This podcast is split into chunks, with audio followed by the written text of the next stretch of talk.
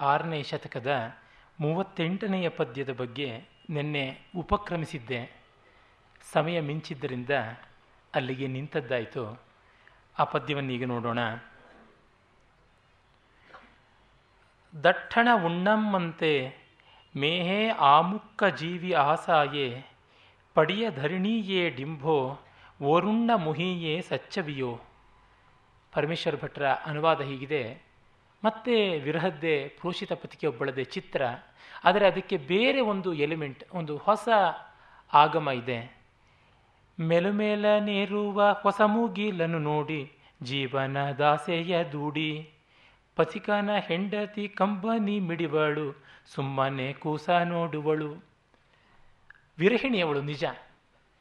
ಮೋಡಗಳು ಏರಿ ಬರ್ತಾ ಇವೆ. ಮೋಡ ಏರಿ ಗುಡುಗಿದರೆ ಎದೆ ಬಡಿತ ತಪ್ಪುತ್ತೆ. ಜೀವನದ ತಾಳ ಹದಗೆಡುತ್ತೆ. ಅದಕ್ಕಾಗಿ ಅವಳು ಸಾಯಲೇಬೇಕು. ಗತಿಯಿಲ್ಲ, ಗಂಡ ಬರೋಲ್ಲ.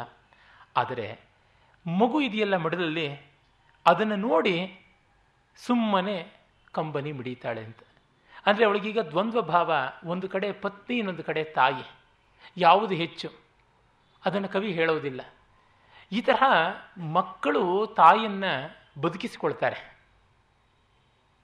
ಆದರೆ ತಾಯಿ ಮಕ್ಕಳನ್ನು ಬದುಕಿಸ್ಕೊಳ್ಳೋಕ್ಕಾಗೋಲ್ಲ ಇದು ಎಷ್ಟು ವಿಲಕ್ಷಣ ನೋಡಿ, ಮಕ್ಕಳಿಗಾಗಿ ತಾಯಿ ಬದುಕ್ತಾಳೆ, ಅರೆ ತಾಯಿಗಾಗಿ ಮಕ್ಕಳು ಬದುಕೋದು ಬಹಳ ಬಹಳ ವಿರಳ.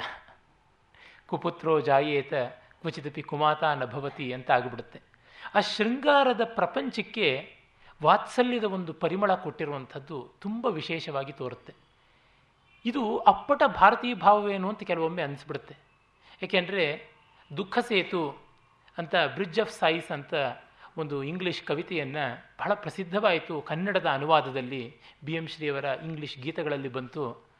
ಅದರೊಳಗೆ ಅನಾಥ ಇವಳೊಬ್ಬಳಿ ಜನ್ಮ ರೋಸಿ ಅಂತ ಆರಂಭವಾಗಿ ಮೆಲ್ಲಗೆ ಇವಳನ್ನು ಮುಟ್ಟು ಚೆನ್ನಾಗಿ ಹಿಡಿದು, ಕೈ ಹಿಡಿದು ಮೇಲೆತ್ತು ಅಂತ ಅವಳು ಆತ್ಮಹತ್ಯೆ ಮಾಡಿಕೊಂಡವಳನ್ನು ಎತ್ತು ಅಂತ ಕವಿ ಹೇಳ್ತಾ, ಮುಂದೆ ಇವರು ಹೇಳಿಸ್ತಾರೆ, ನೆರಿ ಹಿಡಿದು ಓಡಾಡುವಂತಹ ಮಗುವಿಲ್ಲವೇನೋ, ನೋವನ್ನು ಮರೆಸುವ ಮಗುವಿಲ್ಲವೇನೋ ಅಂತ, ಅದು ಮೂಲದಲ್ಲಿಲ್ಲ. ಇವರು ಸೇರಿಸಿದ್ದಾರೆ. ಅದಕ್ಕೆ ಅವರು ಹೇಳಿದ್ರಂತೆ it's very un it's highly unfaithful to the original ಅಂತ ಬಿ ಎಂ ಶ್ರೀಕಂಠೇನವರು ಆದರೆ ಮೂಲವನ್ನು ಮಸಗಿಸದೆ ಅದರ ಸೌಂದರ್ಯವನ್ನು ದುಪ್ಪಟ್ಟು ಮಾಡುವಂಥದ್ದು, ಇಮ್ಮಡಿಸುವಂಥದ್ದು ಬಹಳ ವಿಶಿಷ್ಟವಾದ ಕವಿ ಚಾತುರ್ಯ. ಈ ದೃಷ್ಟಿಯಿಂದ ಕಂಡಾಗ ಅಪ್ಪಟ ಅನುವಾದ ಒಂದು ರೀತಿ ಅಸಾಧ್ಯ ಮತ್ತು ಅನಪೇಕ್ಷಿತ ಅಂತ ಕೂಡ ಅನಿಸುತ್ತೆ. ಅದರಿಂದಲೇ ನಮ್ಮ ಪ್ರಾಚೀನ ಕವಿಗಳನ್ನು ನೋಡಿ, ಒಬ್ಬ ಪಂಪನೋ, ಕುಮಾರವ್ಯಾಸನೋ ಕನ್ನಡದಲ್ಲಿಂದ ಮೊದಲುಗೊಂಡು ತೆಲುಗಿನಲ್ಲಿ ಕವಿತ್ರಯರಿರ್ಬೋದು ಅಥವಾ ಶ್ರೀನಾಥ ಇರಬಹುದು ತಮಿಳಿನಲ್ಲಿ ವೆಲ್ಲಿಪುತೂರ್ ಇರಬಹುದು, ಮಹಾಭಾರತ ಬರೆದವನು ಕಂಬ ಇರಬಹುದು, ಆಮೇಲಿಂದ ಉತ್ತರ ಭಾರತದಲ್ಲಿ ತುಳಸಿದಾಸ ಇರಬಹುದು, ಸೂರದಾಸ ಇರಬಹುದು ಯಾರನ್ನೇ ತೆಗೆದುಕೊಂಡರೂ ಪಾಶ್ಚಾತ್ಯ ಪ್ರಪಂಚದ ಪರಿಚಯ ಆಗುವ ಮುನ್ನ ಅವರು ಅಷ್ಟಾಗಿ ಕಾವ್ಯಗಳನ್ನು ಮಕ್ಕಿ ಮಕ್ಕಿ ಅನುವಾದ ಮಾಡಿದವರಲ್ಲ. ಅದನ್ನು ತಮ್ಮ ಭಾಷೆಯಲ್ಲಿ ರೂಪಾಂತರ ಮಾಡಿಕೊಂಡದ್ದು. ಅಂದರೆ ಯಾಕೆ?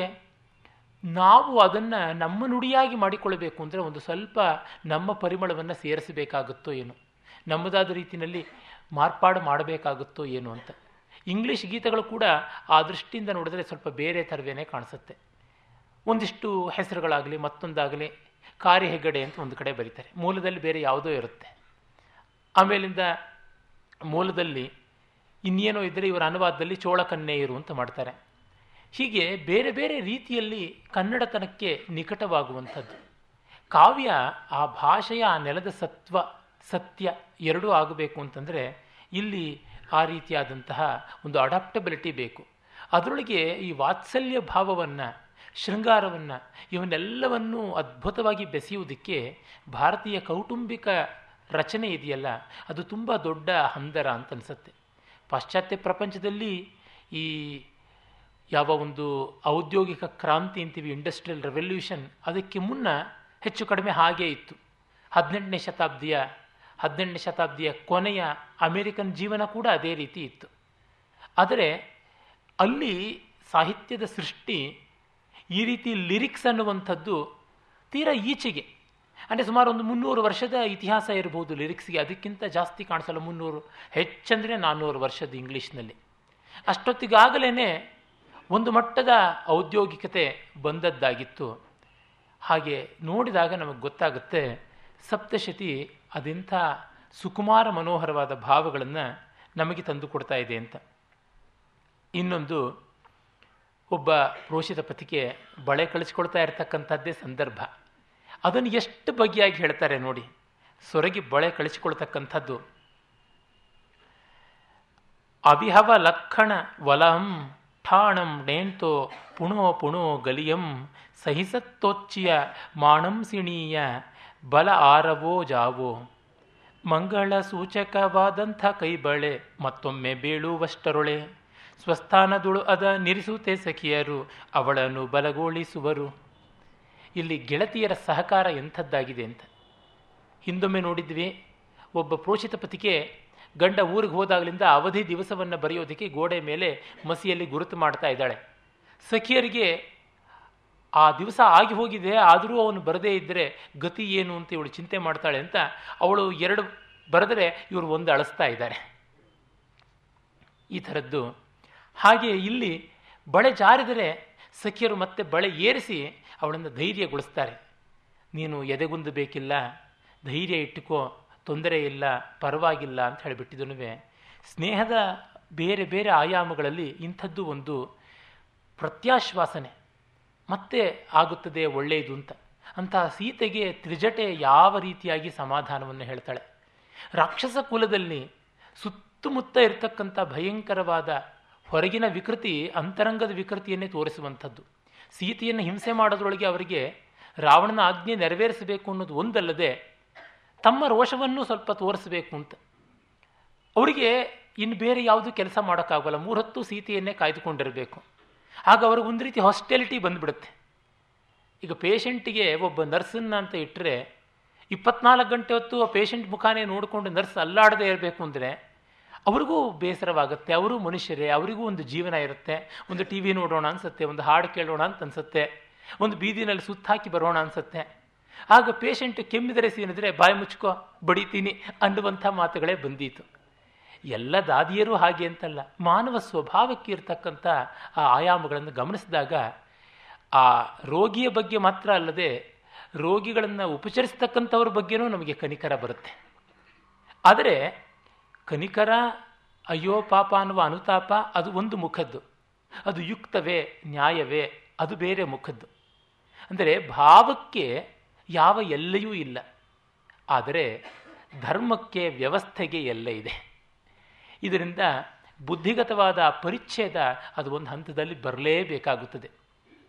ಒಂದು ಕಥೆ ನೆನಪಾಗುತ್ತದೆ. ಈ ಯಹೂದ್ಯರ ಜೀವನಕ್ಕೆ ಸಂಬಂಧಪಟ್ಟಂಥದ್ದು, ಒಬ್ಬ ಯಹೂದಿ ಯಾಜಕ, ಅಂದರೆ ಪ್ರೀಸ್ಟ್ ರಬ್ಬಿ ಅಂತ ಏನು ಕರೀತಾರೆ, ಆತನ ಮನೆಯಲ್ಲಿ ಒಂದು ಬೆಳ್ಳಿ ಬಟ್ಟಲು ಕಳವಾಯಿತು. ಅದು ಕೆಲಸದವಳೆ ಮಾಡಿದ್ದು ಆ ದುಷ್ಕೃತ್ಯ ಅಂತ ಹೆಂಡತಿ ಆರೋಪ ಮಾಡಿದಳು. ಅವಳು ಪಾಪ ಎಷ್ಟೆಷ್ಟು ಆಣಭಾಷೆ ಮಾಡೋದು ಅಂತ ದಕ್ಷಿಣ ಕನ್ನಡದ ಕಡೆ ಹೇಳ್ತಾರಲ್ಲ, ಅಷ್ಟೆಲ್ಲ ಮಾಡಿದರೂ ಕೂಡ ಇವಳು ಒಪ್ಪಲಿಲ್ಲ. ನೀನೇ ಕದ್ದೊಯ್ದಿದ್ದೀಯ ಅಂತ. ಕಡೆಗೆ ಹೋಗಿ ಫಿರ್ಯಾದಿ ಮಾಡ್ತೀನಿ ಅಂತ ಹೊರಟಳು ಪಂಚಾಯತಿಗೆ. ಗಂಡ ಹೇಳಿದ, ಬೇಡ, ಉದಾರಿಯಾಗು, ನೋಡೋಣ ಅಂತ. ಇಲ್ಲ ಇಲ್ಲ, ನನಗಂತೂ ನಿಶ್ಚಯವೇ ಆಗಿದೆ. ಅವಳೇ ಮಾಡಿರೋದು, ನಾನು ಹೋಗಿ ಆರೋಪ ಮಾಡ್ತೀನಿ ಅಂತ. ವಾಸ್ತವದಲ್ಲಿ ಅವಳು ಕಳ್ಳಿ ಅಲ್ಲ. ಅವಳು ಹೊರಟಳು ಆಗ ರಬಿ ಕೂಡ ತಾನು ತನ್ನ ಮತ ಗುರುವಿನ ಲಾಂಛನದ ವೇಷಭೂಷಣ ತೊಟ್ಟುಕೊಂಡು ಸಿದ್ಧ ಆದ. ನೀವ್ಯಾಕೆ ನನ್ನ ಜೊತೆ ಬರ್ತೀರಾ? ನನಗೆ ಗೊತ್ತು ಹೇಗೆ ನಾನು ಫಿರ್ಯಾದಿ ಮಾಡಬೇಕು ಅಂತ. ನಿನಗೆ ಗೊತ್ತು? ಆದರೆ ಅವಳಿಗೆ ಹೇಗೆ ಆತ್ಮರಕ್ಷಣೆ ಮಾಡಿಕೊಳ್ಳಬೇಕು ವಾದದಲ್ಲಿ ಅಂತ ಗೊತ್ತಿಲ್ಲ. ಅವಳ ಪರ ವಕಾಲತ್ ಮಾಡೋಕ್ಕೆ ನಾನು ಬರ್ತಾ ಇದ್ದೀನಿ ಅಂತ. ಇದು ಬದುಕಿನಲ್ಲಿ ಕಾಣಬೇಕಾದದ್ದು. ಔದಾರ್ಯ ಒಂದು, ಪರಿಚ್ಛೇದ ಒಂದು, ಇವುಗಳ ಸಂತುಲನ ಮಾಡಿಕೊಳ್ತಕ್ಕಂಥದ್ದೇ ಧರ್ಮದ ಹೃದಯವಾಗಿ ತೋರುತ್ತದೆ. ಇಲ್ಲಿ ಸ್ನೇಹಕ್ಕೆ ಇಷ್ಟೆಲ್ಲ ಆಯಾಮ ಉಂಟು ಅಂಥದ್ರೊಳಗೆ ಇದು. ಹೃದಯಾವತಂಭ ಹೃದಯವನ್ನು ಗಟ್ಟಿಯಾಗಿ ಹಿಡ್ಕೊಳ್ತಕ್ಕಂಥದ್ದು. ಇನ್ನೊಂದು, ಮತ್ತೆ ಪ್ರೋಷಿತ ಪತಿಕೆ. ಅದೆಷ್ಟು ಬಾರಿ ಈ ವಿರಹಿಣಿಯರು, ಪ್ರೋಷಿತ ಪತಿಕೆಯರು, ವಿಪ್ರಲಬ್ಧೆಯರು ಇವರದೇನೆ ಅಂತಂದರೆ ವಿರಹಕ್ಕಿಂತ ಸೊಗಸಾದದ್ದು ಶೃಂಗಾರದಲ್ಲಿ ಮತ್ತಾವುದೂ ಇಲ್ಲ ಅಂತ. ಪಿರವು ಅಂತ ತಮಿಳಿನಲ್ಲಿ ಹೇಳ್ತಾರೆ. ಬೇರ್ಪಡೆ. ಅದಕ್ಕೆ ಇರುವಂಥ ಸೊಗಸು, ಇರವು ಸೇರ್ಪಡೆಯಲ್ಲಿ ಇಲ್ಲ ಅಂತ. ವಿರಹ ಮಧುರಾತಿ ಮಧುರವಾದದ್ದು. ಯಾಕೆಂದರೆ ಅಲ್ಲಿ ಒಬ್ಬರ ನಿಜವಾದ ಸತ್ವ ಏನು ಅಂತ ಗೊತ್ತಾಗುತ್ತದೆ ಅಂತ. ಎಲ್ಲ ಚೆನ್ನಾಗಿದ್ದರೆ ಯಾರು ಒಳ್ಳೆ ಮಾತಾಡೋದಿಲ್ಲ? ಯಾರು ಸರಿಯಾಗಿರೋದಿಲ್ಲ? ನೋಡಿ, ನನಗೆ ಅನುಕೂಲ ಇದ್ದಿದ್ರೆ ನಾನು ಮಾಡ್ತಿದ್ದೆ ಅಂತಂತಾರೆ. ಅನುಕೂಲ ಇದ್ದಿದ್ರೆ ಮಾಡೋದಕ್ಕೆ ನೀನೇ ಆಗಬೇಕಾ? ಯಾರೂ ಆಗ್ತಾರೆ. ಅನನುಕೂಲ ಇದ್ದಾಗಲೂ ಮಾಡ್ತಕ್ಕಂಥದ್ದು. ಮೃಚ್ಛಕಟಿಕದಲ್ಲಿ ಬರುವಂತೆ ದಾತೃವಿನ ದಾರಿದ್ರ್ಯ ಪರಮ ರಮಣೀಯವಾದದ್ದು ಅದೊಂದು ರೀತಿಯಲ್ಲಿ ಅಂತ. ಅವನು ನಿಕಷಕ್ಕೆ ಒಡ್ಡಲ್ಪಡ್ತಾನೆ. ಕಥೆ ಒಂದು ಇದೆ. ಅದು ವ್ಯಾಸ ಭಾರತದ್ದಲ್ಲ. ಯಾವುದೇ ಮುದ್ರಿತವಾದ ಆವೃತ್ತಿಗಳಲ್ಲಿ ಎಲ್ಲೂ ಇಲ್ಲದೇ ಇರತಕ್ಕಂಥದ್ದು. ಎಷ್ಟೋ ಬಾರಿ ನಮ್ಮಲ್ಲಿ ನಾವೇ ಕಥೆಗಳನ್ನು ಕಟ್ಟಿ ಅದು ವ್ಯಾಸ ವಾಲ್ಮೀಕಿಗಳ ರಾಮಾಯಣದ ಯಾವುದೋ ಒಂದು ಆವೃತ್ತಿ ಅಥವಾ ರಾಮಾಯಣ ಮಹಾಭಾರತಕ್ಕೆ ಸೇರಿದ್ದು ಅಂತ ಮಾಡ್ತೀವಿ. ಇದು ನಮ್ಮ ಪ್ರಾಚೀನ ಕಾವ್ಯಗಳು ಸದಾ ಬದುಕ್ತಾ ಇರುವ ಬಗ್ಗೆ. ಅರೆ ಅದಕ್ಕೂ ಒಂದು ಔಚಿತ್ಯದ ಎಲ್ಲೆ ಉಂಟು. ಇರಲಿ, ಇಲ್ಲಿ ಒಂದು ಔಚಿತ್ಯದ ಎಲ್ಲೆ ಇರುವಂಥ ಕಥೆ. ದುರ್ಯೋಧನನಿಗೆ ಕರ್ಣ ತುಂಬ ಆತ್ಮೀಯ ಸ್ನೇಹಿತ. ಆದರೆ ಒಂದು ರೀತಿಯಾದ ಅಸಹನೆ ದುರ್ಯೋಧನಂಗೆ ಕರ್ಣ ತುಂಬ ದಾನಿ ಅಂತ ಅನಿಸ್ಕೊಂಡು ಬಿಟ್ಟಿದ್ದಾನಲ್ಲ. ತಾನು ಅವರಿಗಿಂತ ಹೆಚ್ಚಾದ ದಾನಿ ಅಂತ ಅನಿಸಿಕೊಳ್ಬೇಕು ಅಂತ. ಅಸೂಯೆಗೆ ಸಾಕಾರ ಮೂರ್ತಿ ದುರ್ಯೋಧನ. ಅಸೂಯೆಗೆ ಏನಾದರೂ ಅಗ್ರತಾಂಬೂಲ ಕೊಡೋದಿದ್ದರೆ ಅಗ್ರ ಪೂಜೆ ಮಾಡೋದಿದ್ದರೆ ಇವನಿಗೆ ಇವರ ಅಪ್ಪನಿಗೆ ಮೊದಲು ಮಾಡಬೇಕು. ಆಮೇಲೆ ಇವರ ಅಮ್ಮನಿಗೆ father son and holy ghost ಅನ್ನುವಂತೆ ಇವರಿಗೆ, ಆಮೇಲೆ ಮಿಕ್ಕವರಿಗೆ. ಅವನು ಕರ್ಣನನ್ನೂ ಬಿಡಲಿಲ್ಲ, ಅಸೂಯಿಯಿಂದ ನೋಡಿದ. ಔದಾರ್ಯಕ್ಕೆ ತಾನು ದೊಡ್ಡ ಹೆಸರಾಗಬೇಕು ಅಂತ ಎರ್ರಾಬಿರ್ರಿ ದಾನ ಮಾಡ್ತಾ ಇದ್ದ. ಆಗ ಧರ್ಮದೇವತೆ ಅದನ್ನು ನೋಡಿ ದುರ್ಯೋಧನಿಗೆ ಬುದ್ಧಿ ಹೇಳಬೇಕು ಅಂತ ಒಬ್ಬ ವೃದ್ಧ ಬ್ರಾಹ್ಮಣನ ವೇಷದಲ್ಲಿ ಬಂದು, ನನಗೆ ಮಗಳ ಮದುವೆಗೆ ಬೇಕಾದಷ್ಟು ಪದಾರ್ಥಗಳು ಅವಶ್ಯಕವೇ ಇದೆ. ದಯಮಾಡಿ ನೀನು ಸಹಾಯ ಮಾಡು. ಅಂದರೆ ಏನೇನು ಬೇಕು ಅಂತಂದ. ಮದುವೆಗೆ ಬೇಕಾದಷ್ಟೆಲ್ಲವನ್ನೂ ಹೇಳ್ದ. ಅಷ್ಟನ್ನು ಕೊಟ್ಟಿದ್ದೀನಿ ಅಂತಂದ. ಈಗೆಲ್ಲ ಮದುವೆ ಇರ್ತಕ್ಕಂಥದ್ದು ಇನ್ನೂ ಒಂದು ಏಳೆಂಟು ತಿಂಗಳಾದ ಮೇಲಿಂದ. ಆಯಿತು, ಈಗಲೇ ತೊಗೊಂಡಿಟ್ಕೊಂತ. ನಾನು ತೆಗೆದುಕೊಂಡಿಟ್ಕೊಂಡ್ರೆ ಹಾಳಾಗಿಬಿಡುತ್ತೆ ಪದಾರ್ಥ. ತುಪ್ಪ ದುರ್ವಾಸನೆ ಬರುತ್ತೆ, ಅಕ್ಕಿ ಮುಗ್ಗಲಾಗುತ್ತೆ. ಅದರಿಂದ ಬೇಡ. ನಾನು ಆಗ ಬಂದು ಕೇಳ್ತೀನಿ, ನೀವು ಕೊಡ್ತೀನಿ ನೀವು ಮಾತು ಹೇಳಿದ್ರೆ ಸಾಕಷ್ಟೇನೆ, ಇನ್ನೇನು ಬೇಡ ಅಂತ. ಒಳ್ಳೆಯದು ಅಂತ ದುರ್ಯೋಧನ ಹೇಳ್ದ. ಮತ್ತು ಕರ್ಣನ ಹತ್ರ ಹೇಳಿಕೊಂಡು ತಿರುಗಿದ. ನೋಡು, ನಾನು ಎಷ್ಟು ಅನಿಶ್ಚಯವೂ ಆದರೂ ಪರವಾಗಿಲ್ಲ ಅಂತ ಇನ್ನು ಆರೇಳು ತಿಂಗಳಾದರೂ ಮದುವೆಗೆ ನೆರವೆಲ್ಲ ಕೊಡ್ತೀನಿ ಅಂತ ಹೇಳಿದ್ದೀನಿ ಅಂತ. ಆಗ ಮಳೆಗಾಲ. ಮಳೆಗಾಲದಲ್ಲಿ ಇವನು ಬಂದ. ಬಂದು ಮದುವೆಗೆ ಸಂಭಾರ ಪದಾರ್ಥಗಳನ್ನೆಲ್ಲ ಕೊಡಿಂದ. ಕೊಟ್ಟ. ಸೌದೆ ಇಲ್ಲ. ಯಾಕೆ? ಮಳೆಗಾಲದಲ್ಲಿ ಹಸಿ ಸೌದೆ ಬಿಟ್ಟು ಒಣಗಿದ ಸೌದೆ ಎಲ್ಲಿರುತ್ತೆ? ಇವನಿಗೆ ಮತ್ತೆ ಒಣಗಿದ ಸೌದೆ ಎಲ್ಲಿಂದಲೂ ಸಿಗುವುದಿಲ್ಲ. ಹಾಗಾಗಿ ಸೌದೆ ಮಾತ್ರ ಸಾಧ್ಯ ಇಲ್ಲ ಅಂದ. ಸೌದೆ ಇಲ್ಲದೆ ಯಾವ ಪದಾರ್ಥ ಇದ್ದು ಏನು ಅಡುಗೆ ಮಾಡೋದು, ಔತಣ ಮಾಡೋದು? ಸೌದೆ ಕೊಡಬೇಕು ಅಂತ. ನಿನಗೆ ನಾನು ಆವತ್ತೇ ಹೇಳಿದೆ, ಆಗಲೇ ತೆಗೆದುಕೊಂಡು ಹೋಗು ಅಂತ. ಸೌದೆ ಏನು ಮುಗ್ಗಲಾಗುತ್ತೆ ನೀನು ಯಾತಕ್ಕೆ ಮಾಡಲಿಲ್ಲ ಅಂತ. ಇಲ್ಲ, ಎಲ್ಲವೂ ಅಂತ ನಾನು ಹೇಳಿದ್ದೆ, ನಿಮ್ಮ ಮಾತಂತೂ ಇದೆಯಲ್ಲ ಅಂತ. ಇಲ್ಲ ಇಲ್ಲ, ನನ್ನ ಕೈಯಲ್ಲಿ ಆಗೋದಿಲ್ಲ, ಹೋಗು, ಮಿಕ್ಕಿದ್ದೆಲ್ಲ ಆಗುತ್ತೆ ಅಂತ. ನೇರ ಕರ್ಣನ ಹತ್ತಿರಕ್ಕೆ ಬಂದ. ನಿಮ್ಮ ಯಜಮಾನರಲ್ಲಿ ಆಗಲಿಲ್ಲ, ನೀವೇನಾದ್ರು ಸಹಾಯ ಮಾಡ್ತೀರಾ ಅಂತ. ತತ್ಕ್ಷಣವೇ ತನ್ನ ಬಾಣಗಳಿಂದ ತನ್ನ ಅರಮನೆಯ ಕಂಬಗಳಿಗೆ ಮತ್ತು ದೂಲಗಳಿಗೆ ಪ್ರತ್ಯಾಮ್ನಾಯವಾಗಿ ಬೇರೊಂದು ನಿರ್ಮಾಣ ಮಾಡಿ ತನ್ನ ಮನೆಯ ಕಂಬಗಳನ್ನು, ದೂಲಗಳನ್ನು ಎಲ್ಲ ಮರಮಟ್ಟನ್ನು ಕಿತ್ತಿಸಿ ಅವನಿಗೆ ಕೊಟ್ಟನಂತೆ ಮಗಳಿಗೆ ಮದುವೆ ಮಾಡು ಅಂತ ಹೇಳಿದ ಅಂತ ಆಗ ದುರ್ಯೋಧನನಿಗೆ ಗೊತ್ತಾಯ್ತಂತೆ. ದಾತೃತ್ವ ಅಂದರೆ ಯಾವ ರೀತಿಯಾದದ್ದು ಅಂತ.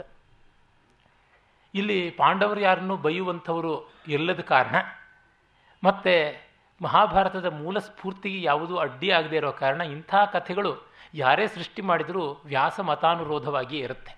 ಹಾಗಲ್ಲದೆ ಇದ್ದರೆ ಮಹಾಭಾರತ ಏನೋ ಆಗಿಬಿಡುತ್ತೆ.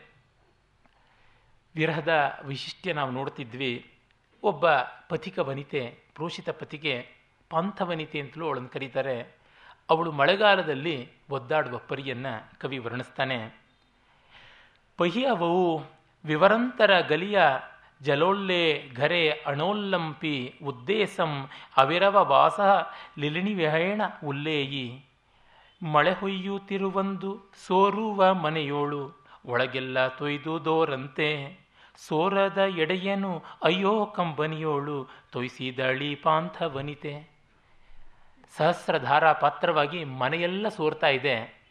ಈ ಪಾಂಥವನಿತೆ ಸೋರದ ಜಾಗದಲ್ಲಿ ಕಣ್ಣೀರನ್ನು ಸೋರಿಸಿದ್ದಾಳೆ ಅಂತ ಮಳೆ ಬಂದರೂ ಗಂಡ ಬರಲಿಲ್ಲ, ಇನ್ನು ಮನೆಗೆ ಬೆಳಕೆಲ್ಲಿ ಅನ್ನುವಂಥದ್ದು. ಹೀಗೆ ಒಂದು ಸಂದರ್ಭವನ್ನೇ ಹಿಡಿದು ಅಸಂಖ್ಯ ವಿಧದಲ್ಲಿ ವಿಸ್ತರಿಸಿ ತೋರುವಂಥದ್ದು ಅಭಿಜಾತ ಕಾವ್ಯದ ಮನೋಧರ್ಮವೇ ಇದು. ಬಹಳ ಸಣ್ಣ ಜಾಗ ಆಗಿದ್ದರೂ ಕೂಡ ಅಲ್ಲಿ ವ್ಯಾಪ್ತಿಯನ್ನು, ವಿಸ್ತಾರವನ್ನು ತಂದು ಕೊಡ್ತಕ್ಕಂಥದ್ದು ಒಂದು ರಾಗವನ್ನು, ಒಂದು ಅಭಿನಯ ಸಾಮಗ್ರಿಯನ್ನು ಇಟ್ಟುಕೊಂಡು ಅದನ್ನು ಬಗೆ ಬಗೆಯಲ್ಲಿ ತೆರೆದಿಟ್ಟು ತೋರಿಸ್ತಕ್ಕಂಥದ್ದು ಇನ್ನು ಮುಂದೆ ಬರುವಂಥದ್ದು ವಿಯೋಗದ ದುಃಖ ಅಲ್ಲ, ಸಂಯೋಗದ ಪರಾಕಾಷ್ಠೆ. ಈ ರೀತಿಯಾದ ಒಂದು ಚಿತ್ರಣ ನಾನಂತೂ ನಾನು ಬಲ್ಲ ಹತ್ತಾರು ಭಾಷೆಗಳ ಯಾವ ಸಾಹಿತ್ಯದಲ್ಲೂ ನೋಡಿಲ್ಲ.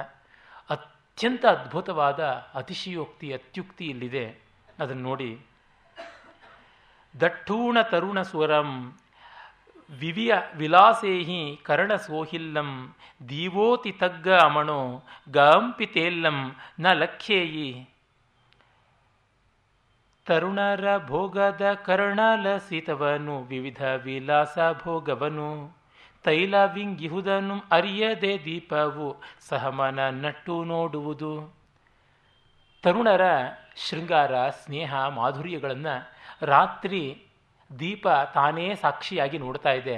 ಇನ್ನಾವುದೂ ಇಲ್ಲ. ಎಣ್ಣೆ ತೀರ್ ಹೋದರೂ ಇವರ ವಿಲಾಸ ಬಹಳ ಸೊಗಸಾಗಿದೆ, ಹೊಸ ಹೊಸದಾಗಿದೆ ಅಂತ ಎಣ್ಣೆ ತೀರ್ ಹೋದ್ರೆ ಅರಿವೇ ಇಲ್ಲದೆ ಅದು ಉರಿತಾ ನೋಡ್ತಾ ಇತ್ತು ಅಂತ. ಈ ರೀತಿಯಾದ ಅತ್ಯುಕ್ತಿ ಇನ್ನು ಎಲ್ಲಿರೋದಕ್ಕೆ ಸಾಧ್ಯ? ಎಣ್ಣೆ ತೀರಿದ ಮೇಲೆ ದೀಪ ಇರೋದಿಲ್ಲ. ಆದರೆ ಈ ದೀಪಕ್ಕೆ ಅದೆಷ್ಟು ಕುತೂಹಲ ಅಂತಂದರೆ ಇವರೇನು ಮಾತಾಡ್ತಾರೆ, ಏನು ಲಲ್ಲೆಗಿರಿತಾರೆ, ಹೇಗಿರ್ತಾರೆ ಅನ್ನೋದನ್ನು ನೋಡೋದಕ್ಕೆ ನಿಸ್ನೇಹವಾದರೂ ಪರವಾಗಿಲ್ಲ ಅಂತ. ಇದು ರಾತ್ರಿರೇವ ವ್ಯರಂಸೀತ್ ಅನ್ನುವ ಭೌಭೂತಿಯ ಮಾತನ್ನು ನೆನಪಿಗೆ ತರುತ್ತದೆ. ಬಹಳ ಪ್ರಸಿದ್ಧವಾದ ಉತ್ತರ ರಾಮಚರಿತೆಯ ಆ ಶ್ಲೋಕ ಮೊದಲನೇ ಅಂಕದಲ್ಲಿ ರಾಮ ಸೀತೆಯರು ತಮ್ಮ ಕಾಡಿನ ಜೀವನದ ಅನುಭವಗಳ ಚಿತ್ರಗಳನ್ನು ನೋಡ್ತಾ ನೆನಪಿಸಿಕೊಳ್ಳುವುದು. ಕಿಮಪಿ ಕಿಮಪಿ ಮಂದಂ ಮಂದಮಾಸಕ್ತಿ ಯೋಗಾತ್ ಅವಿರಲಿತ ಕಪೋಲಂ ಜಲ್ಪತೋರಕ್ರಮೇಣ ಅಶಿಥಿಲ ಪರಿರಂಭೈರೆ ಅಶಿಥಿಲ ಅಶಿಥಿಲ ಪರಿರಂಭೈರೇಕ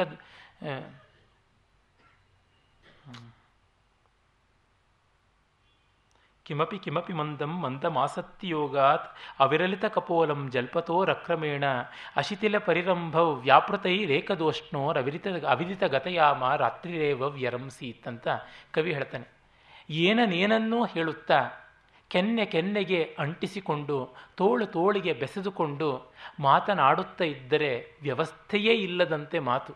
ವ್ಯವಸ್ಥೆ ಇದ್ದಾಗ ಅದು ಭಾಷಣ ಅಂತ ಹೇಳ್ಬೋದೇ ಏನೋ ಹೇಳಬಹುದೇನೋ. ಒಟ್ಟಿನಲ್ಲಿ ಅದು ಭಾಷಣವಾಗುತ್ತದೆ, ಸಂಭಾಷಣ ಆಗೋಲ್ಲ. ಸಂಭಾಷಣೆಗೆ ವ್ಯವಸ್ಥೆ ಇರಬಾರದು. ಭಾಷಣ ಅವ್ಯವಸ್ಥೆ ಆಗಬಾರದು. ಇದು ಆದರ್ಶ.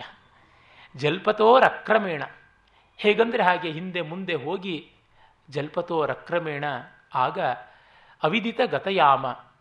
ಹೊತ್ತು ಕಳೆದದ್ದೇ ಗೊತ್ತಿಲ್ಲ, ರಾತ್ರಿ ಮಾತ್ರ ಮುಗಿದಿತ್ತು. ಅಂದರೆ ಮಾತಿನ್ನೂ ಮುಗಿಯಲಿಲ್ಲ ಅಂತ. ಭವಭೂತಿ ಮೊದಲಿಗೆ ರಾತ್ರಿ ರೇವಂ ವ್ಯರಂಸೀತ್ ಅಂತ ಬರೆದಿದ್ದಂತೆ. ರಾತ್ರಿಯು ಹೀಗೆ ಕಳೆಯಿತು ಅಂತ. ರಾತ್ರಿ ಏವಂ ವ್ಯರಂಸೀತ್ ಕಾಳಿದಾಸನಿಗೆ ತೋರಿಸಿದನಂತೆ. ಇಬ್ಬರಿಗೂ ನಾನ್ನೂರು ವರ್ಷಗಳ ಅಂತರ ಉಂಟು. ಆದರೆ ಯಾವ ದೇವಲೋಕದಲ್ಲಿಯೂ ಇಬ್ಬರು ಸೇರಿರಬೇಕು. ಅಥವಾ ಸರಸ್ವತಿ ಆಸ್ಥಾನದಲ್ಲಿ ಸದಾ ಇವರು ಕವಿಗಳಾಗಿ ನಿಲ್ತ ಇರ್ತಕ್ಕಂಥವರಲ್ವ. ಆಗ ಎಲ್ಲ ಚೆನ್ನಾಗಿದೆ. ಒಂದು ಸೊನ್ನೆ ಮಾತ್ರ ಹೆಚ್ಚಾಯಿತು ಅಂತನಂತೆ ಏನದು ಅಂದರೆ ರಾತ್ರಿ ರೇವಂ ಅಂತ ವಕಾರದ ಪಕ್ಕ ಸೊನ್ನೆ, ವಕಾರದ ಮೇಲೆ ಬಿಂದು ಬಂತಲ್ಲ, ಅದನ್ನು ತೆಗೆದರೆ ಸರಿ ರಾತ್ರಿ ರೇವ ವ್ಯರಂಸೀತ್. ರಾತ್ರಿ ಮಾತ್ರ ಕಳೆಯಿತು ಅಂತಾಗುತ್ತೆ. ರಾತ್ರಿ ಹೀಗೆ ಕಳೆಯಿತು ಅನ್ನೋದು ಬಿಟ್ಟು ರಾತ್ರಿ ಮಾತ್ರ ಕಳೆಯಿತು ಅಂದರೆ ಇದು ಭವಭೂತಿ ಕಾಳಿದಾಸರಿಗಿರುವ ವ್ಯತ್ಯಾಸ ಕೂಡ ಹೌದು ಅಂತ. ಇಬ್ಬರಿಗಿರುವ ವ್ಯತ್ಯಾಸ ಸೊನ್ನೆ ಮಾತ್ರ. ಸೊನ್ನೆಗೇನೋ ಬೆಲೆ ಗಣಿತದಲ್ಲಿ ಇಲ್ಲ, ಕಾವ್ಯದಲ್ಲಿ ಅಗಣಿತ. ಅದೇ ಭೋಜರಾಜನ ಭೋಜ ಪ್ರಬಂಧದಲ್ಲಿ ಬರ್ತದೆ. ಒಮ್ಮೆ ಭೌಭೂತಿಗೂ ಕಾಳಿದಾಸನಿಗೂ ತಗಾದೆ ಬಂತು. ಯಾರು ಉತ್ತಮ, ಯಾರು ಕೀಳು ಅಂತ. ಆಗ ಇಬ್ಬರ ಪದ್ಯಗಳನ್ನು ತುಲಾಭಾರ ಮಾಡಿಬಿಡೋಣ ಅಂತ ಸಾಕ್ಷಾತ್ ಸರಸ್ವತಿಯ ಸಾನ್ನಿಧ್ಯದಲ್ಲಿ ಒಂದು ದಿವ್ಯವಾದ ತಕ್ಕಡಿ. ಅಲ್ಲಿ ಇಬ್ಬರೂ ತಮ್ಮ ತಮ್ಮ ಕವಿತೆಗಳನ್ನು ಏರಿಸಬೇಕು. ಯಾರ ಕವಿತೆಯ ರಸ ಭಾರದಿಂದ ತುಂಬಿ ತುಳುಕಾಡುತ್ತೋ ಅವರ ಕವಿತೆಯ ತಟ್ಟೆ ಕೆಳಗಿಳಿಯುತ್ತೆ. ಆಗ ಅವರು ಉತ್ತಮ ಅಂತ ಮೇಲೆ ಇರ್ತಾರೆ ತಟ್ಟೆಗೆ ಹಾಕಿದ್ದಾಯಿತು. ಕಾಳಿದಾಸ ಶಾಕುಂತಲದೊಂದು ಪದ್ಯ ಹಾಕದ. ಭೌಭೂತಿ ಉತ್ತರಾಮಚರಿತೆಯದೊಂದು ಪದ್ಯ ಹಾಕಿದ. ಆಗ ಭೌಭೂತಿಯ ತಟ್ಟೆನೇ ಕೆಳಗೆ ತೂಗಿಬಿಡ್ತು. ಅದು ಯಾಕೆ ಕಾಳಿದಾಸನಿಗೆ ಗೊತ್ತಾಯಿತು? ತತ್ಕ್ಷಣವೇ ಅವನು ಹೇಳಿದ, ತಟ್ಟೆ ಅವನದ ಕೆಳಕ್ಕೆ ಬರ್ತಿದ್ದಂತೆಯೇ ಇವನ ಬಾಯಿಂದ ಒಂದು ಪದ್ಯ ಬಂತು. ಅಹೋ ಮೇ ಸೌಭಾಗ್ಯಂ ಮಮಚ ಭೌಭೂತೇಶ್ಚ ಫಣಿತೌ ಘಟಾಯಾಮ್ ಆರೋಪ್ಯ ಪ್ರತಿಫಲಿತಿ ತಸ್ಯಾಂ ಲಘಿಮನಿ. ಗಿರಾಂ ದೇವಿ ಸಾಕ್ಷಾತ್ ಶ್ರುತಿಕಲಿತ ಕಲ್ಹಾರ ಕಣಿಕಾ ಮಧೂಲಿ ಮಾಧುರ್ಯಂ ಕ್ಷಿಪತಿ ಪರಿಪೂರ್ತ್ಯೈ ಭಗವತಿ. ಆಹಾ, ನನ್ನ ಸೌಭಾಗ್ಯವೇ ಸೌಭಾಗ್ಯ. ನನ್ನ ಭೌಭೂತಿಯ ಇಬ್ಬರ ಕವಿತೆಯ ರಸಭಾವ ಭಾರವನ್ನು ನೋಡೋದಕ್ಕಿಂತ ತಕ್ಕಡಿಗೆ ಹಾಕಿದಾಗ ಅವನ ಪದ್ಯ ಲಘುವಾಗಿದ್ದದ್ದನ್ನು ಕಂಡು ಅಯ್ಯೋ ಪಾಪ ಅವನಿಗೆ ಬೇಸರವಾಗುತ್ತದೆ. ತುಂಬ ಪರ್ಸನಲ್ ಆಗಿ ತೆಗೆದುಕೊಳ್ತಕ್ಕಂಥವನು ಭೌಭೂತಿ ಸ್ವಲ್ಪ ಗೋಳುಗುಟ್ತಾನೆ ಅದಕ್ಕೋಸ್ಕರ ಅವನಿಗೆ ತುಷ್ಯತು ದುರ್ಜನ ಅಂತ ಹಾಳಾಗಿ ಹೋಗಲಿ ಅಂತ ಗ್ರೇಸ್ ಮಾರ್ಕ್ಸ್ ಕೊಡೋದಕ್ಕೆ ಅಂತ ತನ್ನ ಕಿವಿಯ ಮೇಲೆ ಮುಡಿದಿದ್ದಂತಹ ದಿವ್ಯವಾದ ಕಲ್ಹಾರ ಪುಷ್ಪದ ಮಕರಂದದ ಕೆಲವು ಹನಿಗಳನ್ನು ಅವನ ತಟ್ಟೆಗೆ ಹನಕಿಸಿದಳು ಆಗ ಅದು ಭಾರವಾಗಿ ಕೆಳಕ್ಕೆ ಜಗ್ಗಿತು. ನನ್ನ ತಟ್ಟೆ ಮೇಲಕ್ಕೆ ಬಂತು ಅಂತ. ಅಲ್ಲಿ ನೋಡಿ ಭವಭೂತಿಗೆ ಕಾಳಿದಾಸನಿಗೆ ನಡುವೆ ಇರುವಂಥ ವ್ಯತ್ಯಾಸ ಏನು? ಅಂದರೆ ಭವಭೂತಿಯನ್ನು ಕಾಳಿದಾಸನಾಗಿ ಮಾಡಬೇಕು ಅಂದರೆ ಸರಸ್ವತಿಯ ಕಿವಿಗಳ ಮೇಲಿರುವ ದಿವ್ಯವಾದ ಕಲ್ಹಾರ ಪುಷ್ಪದ ಮಕರಂದದ ಬಿಂದುಗಳು ಸೇರಬೇಕು. ದಟ್ ಈಸ್ ದಿ ಡಿಫರೆನ್ಸ್ ಅಷ್ಟು ಕಾಳಿದಾಸ ಮೇಲಿದ್ದಾನೆ ಅಂತ. ಹೀಗೆ ಈ ಥರದ್ದೆಲ್ಲ ಸ್ವಾರಸ್ಯಗಳು ನಮಗೆ ಕಾವ್ಯಗೋಚರವಾಗುವಂಥದ್ದು. ಈ ದೀಪವಾದರೂ ಹಾಗೆ ನಿಸ್ನೇಹವಾದರೂ ಸರಿಯೇ ಇವರ ಸ್ನೇಹವನ್ನು ಗಮನಿಸ್ತೀನಿ ಅಂತ ಉರಿತಲೇ ಇದೆ. ಆಮೇಲೆ ಮತ್ತೊಂದು. ಇದು ಬಹಳ ಲಘುವಾದದ್ದು. ಎಲ್ಲವೂ ಬೇಕು ಕಾವ್ಯಕ್ಕೆ ಒಂದು ಅಸತಿ ಚಾರಿತ್ರ್ಯ. ಓಡ ಸುಣವೋ ವಿ ಅಣ್ಣು ಅತ್ತ ಮತ್ತ ಪಯೀವಿ ಅಣ್ಣತ್ತು, ಪಲಿಹಂ ವ ಮೋಡಿಯಂ, ಮಹಿಸಣಯೇ ಕೋತಸ್ಸ ಸಾಹೇವು. ಆನಾಯಿ ಸತ್ತಿತ್ತು ಹುಚ್ಚು ನಮ್ಮತ್ತೆಗೆ ಹೋಗಿಹ ನೆರೆಯನು ಹೊರಗೆ. ತುಡುಗುಣಿ ಕೋಣವು ನುಗ್ಗಿತ್ತು ಗದ್ದೆಗೆ, ಪೇಳ್ವರ ರಾರಿದ ನೆರೆಯನಿಗೆ. ಒಬ್ಬಳು ಹೇಳ್ತಾ ಇದ್ದಾಳೆ, ಅಯ್ಯೋ, ಏನು ಮಾಡಲಿ? ನಮ್ಮ ಮನೆ ನಾಯಿ ಸತ್ತು ಹೋಗ್ಬಿಟ್ಟಿದೆ ನಮ್ಮ ಅತ್ತೆಗೆ ಹುಚ್ಚಿಡ್ದಿದೆ, ಗಂಡ ಬೇರೆಲ್ಲೋ ಹೋಗಿದ್ದಾನೆ, ನಮ್ಮ ಹಿಂದಿನ ಕೈತೋಟಕ್ಕೆ ಒಂದು ಕೋಣ ಬಂದು ನುಗ್ಗಿದೆ ಯಾರಿದನ್ನು ತಡೆಯಬಲ್ಲರು ಅಂತ. ಅವಳು ಆಹ್ವಾನ ಕೊಡ್ತಾ ಇದ್ದಾಳೆ, ನನಗೆ ಅತ್ತೆ ಕಾಟ ಇಲ್ಲ, ನಾಯಿ ಕಾಟ ಇಲ್ಲ, ಗಂಡನ ಕಾಟ ಮೊದಲೇ ಇಲ್ಲ ಅಂತ. ಲೋಕದಲ್ಲಿ ಇಂಥದ್ದು ಇರೋಕ್ಕೆ ಸಾಧ್ಯವಾ? ಸನಾತನ ಭಾರತೀಯ ಸಂಸ್ಕೃತಿಯಲ್ಲಿ ಇದು ಸಾಧ್ಯವ ಅಂದರೆ ಮಾನವ ಸ್ವಭಾವದಲ್ಲಿ ಯಾವುದೂ ಸಾಧ್ಯ. ಅದು ಸಾಧುವ ಅಲ್ಲ. ಸಾಧ್ಯವ? ಹೌದು. ಕವಿ ನೀತಿ ನಿಯಮಗಳನ್ನೇ ನೋಡಿಕೊಂಡು ಕಾವ್ಯ ಬರೆಯೋಲ್ಲ. ಅರೆ ನೀತಿ ನಿಯಮಗಳನ್ನು ಅಂತರಂಗದಲ್ಲಿ ಎಲ್ಲಿಯೋ ಇಟ್ಟುಕೊಂಡು ಕಾವ್ಯ ಬರೀತಾನೆ. ಹಾಗಾಗಿ ಅವನ ಕಣ್ಣೆದುರಿಗೆ ನೀತಿ ಇರೋಲ್ಲ. ಮನದಲ್ಲಿ ನೀತಿಯ ಪರಿಮಳ ಇರುತ್ತೆ. ಈ ಮೂಲಕ ಎಚ್ಚರಿಸ್ತಾನೆ ಸಮಾಜದ ವೈರುಧ್ಯಗಳು ಹೇಗೂ ಇರೋಕ್ಕೆ ಸಾಧ್ಯ ಅಂತ. ಕೌಟಿಲ್ಯ ಅರ್ಥಶಾಸ್ತ್ರದಲ್ಲಿ ಗಣಿಕಾಧ್ಯಕ್ಷ ಅಂತ ಒಬ್ಬನ್ನ ಇಟ್ಟಿದ್ದ ಅಂತ ಗೊತ್ತಿದೆ ನಮಗೆ. ವೇಶ್ಯಾವಾಟಿಕೆಗೆ ಒಬ್ಬ ನಿರ್ವಾಹಕನಾದಂಥ ಮಂತ್ರಿ, ಸೆಕ್ರೆಟರಿ. ಯಾಕೆ ಅಂತಂದರೆ ಲೋಕದಲ್ಲಿ ಕೆಲವು ಅಡ್ಡದಾರಿಗಳು ಅನಿವಾರ್ಯವಾಗಿ ಬಿಡುತ್ತವೆ ಆಗ ಅದನ್ನು ವ್ಯವಸ್ಥಾಪನ ಮಾಡೋದು ಟು ಲೀಗಲೈಸ್ ಆಲ್ ಫ್ರಾಡ್ಸ್ ಇದು ಒಳ್ಳೆಯದು. ಇಲ್ಲದೇ ಇದ್ದರೆ ಮುಚ್ಚು ಮರೆ ನಡೀತಲೇ ಇರತಕ್ಕಂಥದ್ದು ಅಂತ. ಗಾಥಾ ಸಪ್ತಶತಿಯಲ್ಲಿ ಈ ಥರದ ವಾಸ್ತವ ಚಿತ್ರಗಳು ಕೂಡ ಬೇಕಾದಷ್ಟು ಇವೆ. ಆ ಕಡೆಗೆ ಒಂದು ಛಳಕ್ ಅಷ್ಟೇ ಇನ್ನೊಂದು ಗಂಡ ಊರಿಗೆ ಹೋದ ಹೆಂಡತಿಯ ಚಿತ್ರಣ.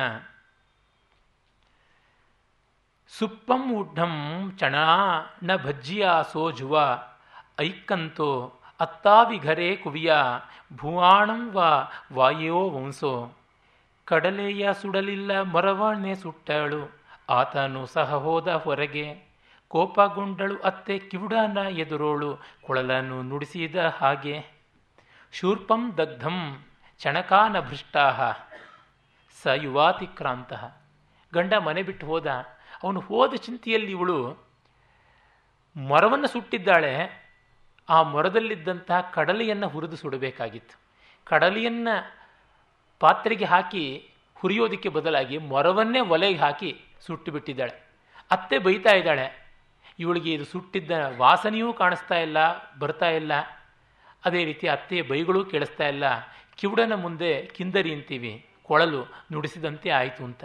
ಹಾಗಾಗಿ ಹಾನಿ ಅತ್ತೆಗೆ ಗೊತ್ತಾಯಿತು, ಇವಳಿಗೆ ಗೊತ್ತಿದ್ದು ಒಂದೇ ಹಾನಿ, ಗಂಡ ಹೋದ ಅಂತ.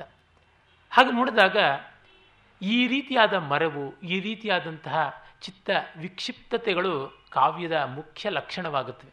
ಕಲೆಯಲ್ಲಿ ಇದಿಲ್ಲದಿದ್ದರೆ ಏನೋ ಸೊಗಸೋದೇ ಇಲ್ಲ. ತುಂಬ ಲಾಜಿಕ್ ಆಗಿಬಿಟ್ಟಾಗ ಕಲೆ ಉಳಿಯುವಂಥದ್ದಲ್ವಲ್ಲ? ಗಾಥಾ ಸಪ್ಶತಿ ಹಾಗೆಲ್ಲ ತೆಗೆದುಕೊಳ್ಳುತ್ತೆ. ನಮ್ಮ ಈ ಕನ್ನಡದ ಜಾನಪದ ಕಾವ್ಯಗಳಲ್ಲಿ ಎಷ್ಟೆಲ್ಲ ರೀತಿಯಾದ ಪರದಾಟಗಳನ್ನು ಎಲ್ಲವನ್ನು ತಿರುಗಿಸ್ ತೋರಿಸ್ತಾರೆ ಅಂತಂದರೆ, ತವರಿಗೆ ಹೆಂಡತಿ ಹೋಗ್ತೀನಿ ಅಂತಂದರೆ ಆ ಗಂಡನಿಗಂತೂ ಸಿಕ್ಕಾಪಟ್ಟೆ ಕೋಪ ಬಂದ್ಬಿಡುತ್ತೆ. ಹಾಗಾಗಿ ಮಡದೀನ ಬಡದಾನ ಮನದಾಗ ಮರಗ್ಯಾನ ಒಳಗೋಗಿ ಸೆರಗ ಹಿಡಿಯೂತ ಒಳಗೋಗಿ ಸೆರಗ ಹಿಡಿಯುತ್ತಾ ಕೇಳಿಯಾನ, ನಾ ಹೆಚ್ಚೋ ನಿನ್ನ ತವರ್ ಹೆಚ್ಚು. ಬಡಿಯೋದೇನು ಮತ್ತು ಸೆರಗಿರ ಹಿಡಿದು ಅನುನಯಿಸೋದೇನು, ಅದು ಹಾಗೆ, ಅದು ಜೀವನ ಸ್ವಭಾವ. ಅದೇ ರೀತಿ ಹಾಸಿಗೆ ಹಾಸೆಂದ, ಮಲ್ಲಿಗೆ ಮುಡಿಯೆಂದ ಬ್ಯಾಸತ್ತರ ಮಡದಿ ಮಲಗಿಂದ, ಬ್ಯಾಸತ್ತರ ಮಡದಿ ಮಲಗಿಂದ ನನರಾಯ ನನ ನೋಡಿ ತವರ ಮರಿಯಿಂದ. ಮಲ್ಲಿಗೆ ಹೂ ಇಡ್ತೀನಿ ಅಂತಾನೆ, ಸುಪ್ಪತ್ತಿಗೆ ಹಾಸ್ತೀನಿ ಅಂತಾನೆ, ನನ್ನ ಮುಖ ನೋಡಿ ನಿಮ್ಮ ತವರು ಮನೆಯನ್ನು ಮರಿ ಅಂತಾನೆ ಅಂತಂದರೆ, ಆ ತವರಿನ ವ್ಯಾಮೋಹ, ಅದಕ್ಕೆ ಇವನು ಕೊಡ್ತಕ್ಕಂಥ ಸಹಕಾರ ಅದನ್ನು ಮರೆಯೋದಕ್ಕೆ ಬೇಕಾಗ್ತಕ್ಕಂಥ ರಿಹ್ಯಾಬಿಲಿಟೇಷನ್ನು ಅದು ಬಹಳ ವಿಶಿಷ್ಟವಾದದ್ದು. ಇದು ಯಾವ ಭಾಷೆಯಲ್ಲಿದ್ದರೂ ಅಜರಾಮರವಾದ ಕಾವ್ಯ. ಇಲ್ಲಿ ಕಾಣಿಸುವುದು ಒಂದೇ. ಅದು ಅಪ್ಪಟ ಮಾನವ ಧರ್ಮ. ಯಾವ ಇಸಮ್ಗಳ ಅಜೆಂಡಾಗಳ ಕೋಲಾಹಲ ತೋರುವಂಥದ್ದಲ್ಲ. ಮತ್ತೊಂದು ಪ್ರಕೃತಿ ಚಿತ್ರಣದ ಪದ್ಯ.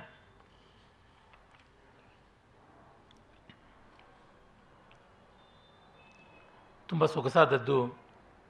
ಓವಾ ತರುಕೋಡರಾವೋ ನಿಕ್ಕಂತಂ ಪುಂಸುವಾಣ ರಿಚ್ಛೋಲಿಂ ಸರಿಯೇ ಜರಿವೋ ವದುಮೋ ಪಿತ್ತಂ ವ ಸಲೋಯಿಯಂ ವಮೈ. ಬಹಳ ಬೀಭತ್ಸವೂ ಆಗಿ ತೋರಬಹುದು. ಆದರೆ ಅದರ ಅಬ್ಸರ್ವೇಷನ್ ಅಷ್ಟು ನ್ಯಾಚುರಲ್ ಆದದ್ದು. ಜ್ವರ ಬಂದ ಮರ ಬರದೆ ನೆತ್ತರು ಪಿತ್ತವ ಕಕ್ಕಿತು ಶರದ ದೋಳಿಂದು. ಎನಲು ಪೊಟ್ಟರೆಯಿಂದೆ ಪಟಪಟ ಹಾರುವ ಗಿಳಿಗಳ ಪಂಕ್ತಿ ಶೋಭಿಪುದು. ಈ ಗಿಳಿಗಳು ಗೂಡು ಕಟ್ಟೋಲ್ಲ. ಅವು ಎಲ್ಲಾದರೂ ಪೊಟರೆ ಇದ್ದರೆ ಹುಡುಕಿಕೊಳ್ಳುತ್ತವೆ. ಬಂಡೆಗಲ್ಲಿನ ಮಧ್ಯದಲ್ಲಿ ಕೊರಕಲಿದ್ದರೆ ಅಲ್ಲಿ ಹೋಗಿ ನೆಲೆಯಾಗುತ್ತವೆ. ಎಲ್ಲ ಪಕ್ಷಿಗಳು ಗೂಡು ಕಟ್ಟುತ್ತವೆ ಅಂತ ಒಂದು ಭ್ರಮೆ ನಮಗೆ. ಆದರೆ ಎಷ್ಟೋ ಪಕ್ಷಿಗಳು ಗೂಡು ಕಟ್ಟೋಲ್ಲ. ಮತ್ತು ಎಷ್ಟೋ ಪಕ್ಷಿಗಳು ಬಹಳ ಸೊಗಸಾಗಿ ಗೂಡು ಕಟ್ಟುತ್ತವೆ. ಅದು ಪಕ್ಷಿ ಲೋಕದ ವೈಚಿತ್ರ್ಯ. ಗಿಳಿ ನೋಡುವುದಕ್ಕೆಷ್ಟು ಚೆಲುವಾದ ಪ್ರಾಣಿ ಪಕ್ಷಿ. ಆದರೆ ಅದು ಮಾತ್ರ ಗೂಡು ಕಟ್ಟುವಂಥದ್ದಲ್ಲ. ಇದು ಕವಿಗೆ ಗೊತ್ತು. ಮರದ ಪೊಟ್ಟರೆಯಿಂದ ಹೊರಬಂದದ್ದು ಹೇಗಿತ್ತು? ಮತ್ತು ಶರತ್ಕಾಲದಲ್ಲಿ ಮಾಗುತ್ತಾ ಇರತಕ್ಕಂಥ ಭತ್ತದ ತೆನೆಯನ್ನು ಕುಕ್ಕಿ ತಿನ್ನುವುದರೊಳಗೆ ಗಿಳಿಗಳಿಗೆ ಬಹಳ ಆಸ್ವಾದ, ರುಚಿ. ಅವು ಕೆಂಪು ಕೊಕ್ಕಿಂದ, ಹಸಿರು ಹಳದಿಯ, ಆ ಗಿಳಿ ಹಸಿರು ಅಂತಲೇ ಹೇಳ್ತೀವಲ್ಲ, ಆ ಮೈಯಿಂದ, ಎಳೆ ಹೆಸರು ಮೈಯಿಂದ ಹೊರಹೊಮ್ಮತ್ವೆ ಅದು ಹೇಗಿತ್ತು ಅಂತಂದರೆ, ಜ್ವರ ಬಂದ ಮರ ಭರದೆ ನೆತ್ತರು ಪಿತ್ತವ ಕಕ್ಕೀತೋ ಶರದೊಳದಿಂದು ಶರದದೊಳಿಂದು. ಈ ಶರತ್ಕಾಲದಲ್ಲಿ ಮರಕ್ಕೆ ಪಿತ್ತ ಪ್ರಕೋಪದ ವಮನವಾಯಿತೋ ಎಂಬಂತೆ ರಕ್ತರಕ್ತವಾದಂತಹ ಆ ಬೈಲ್ ಅಂತ ನಾವೇನು ಕೇಳ್ತೀವಿ ಪಿತ್ತ ರಸವೇ ಹೊರಕ್ಕೆ ಬಂದೆಂಬಂತೆ ಗಿಣಿ ಹಾರ್ತಾ ಇದೆ ಅಂತ, ಬೀಭತ್ಸವಾಗಿದೆ ಗಿಣಿಗಿಂತ ಹೋಲಿಕೆನ ಅಂತ.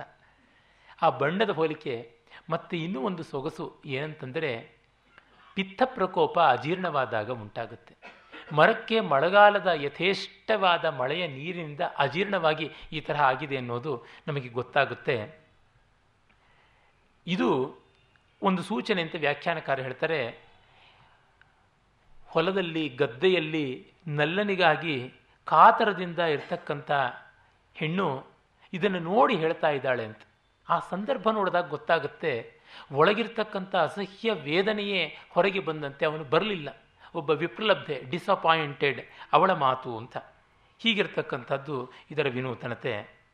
ಈ ಬೀಭತ್ಸದ ಸೋಂಕಿಲ್ಲದ ಒಂದು ಸೊಗಸು ನೋಡಿ ರೇಹಂತಿ ಕುಸುಮ, ರೇಹಂತಿ ಕುಮುವ ದಳ ನಿಚ್ಚಳ ನಿಟ್ಟ ಮತ್ತ ಮುಹರ ನಿಹಾಯ ಸಸಿಯರಣಿ ಸೇಸ ಪಣಾಸಿಯಸ್ಸ, ಗಟ್ಟಿಂವ ತಿಮಿರಸ್ಸ. ಬಂಡುಂಡು ಮದಿಸಿದ ದುಂಬಿ ವಿಂಡಾಡದೆ ನೈದಿಲ ಮೇಲಿ ಹೂದಲ್ತೆ. ಶಶಿಕಿರಣ್ ಅಂಗಳು ನಿಶೇಷ ಮೆನೆಗೂಡಿ ಸಿಟ್ಟ ಕತ್ತಲ ಮೊತ್ತದಂತೆ. ಅದ್ಭುತವಾದ ಚಿತ್ರ ಇದು. ತುಂಬಿಗಳು ನೈದಲೆಯ ಮೇಲೆ ಸೊಗಸಾಗಿ ಮಕರಂದ ಪಾನ ಮಾಡ್ತಾ ನಿಶ್ಚಲವಾಗಿವೆ. ಅದು ಹೇಗಿದೆ ಅಂತಂದರೆ, ಈ ಚಂದ್ರನ ಕಿರಣಗಳು ಕತ್ತಲೆಯನ್ನೆಲ್ಲ ಜೋಪಾನವಾಗಿ ಒಂದು ಕಡೆಗೆ ಮೊತ್ತ ಮಾಡಿ ಗುಡಿಸಿ ಮೂಲೆಯಲ್ಲಿ ಇಟ್ಟಂತೆ ತೋರ್ತಾ ಇದೆ ಅಂತ. ಕಪ್ಪಗಿರ್ತಕ್ಕಂಥ ತುಂಬಿಗಳು ಆ ನೈದಲೆ ಮೇಲೆ ಕೂತಿದ್ದಾಗ ಕಸವನ್ನು ಒಂದು ಮೂಲೆಗೆ ಒಟ್ಟು ಮಾಡಿದಂತೆ.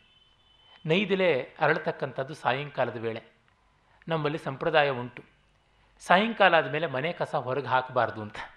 ಒಂದು ಕಡೆ ಗುಡಿಸಿ ಮೂಲೆಗೆ ಅದನ್ನು ಜೋಪಾನ ಮಾಡಬಹುದೇ ಹೊರತು ಮನೆಯಿಂದ ಆಚೆಗೆ ಎಸಿಬಾರ್ದು.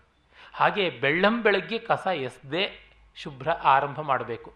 ಶನಿ ಕಸ ಅಂತ ಹೇಳ್ತಾರೆ ಅದನ್ನು. ಶನಿ ಕಸ ಎತ್ತದೆ ಯಾವ ಕೆಲಸವನ್ನು ಮಾಡುವಂತೆ ಇಲ್ಲ.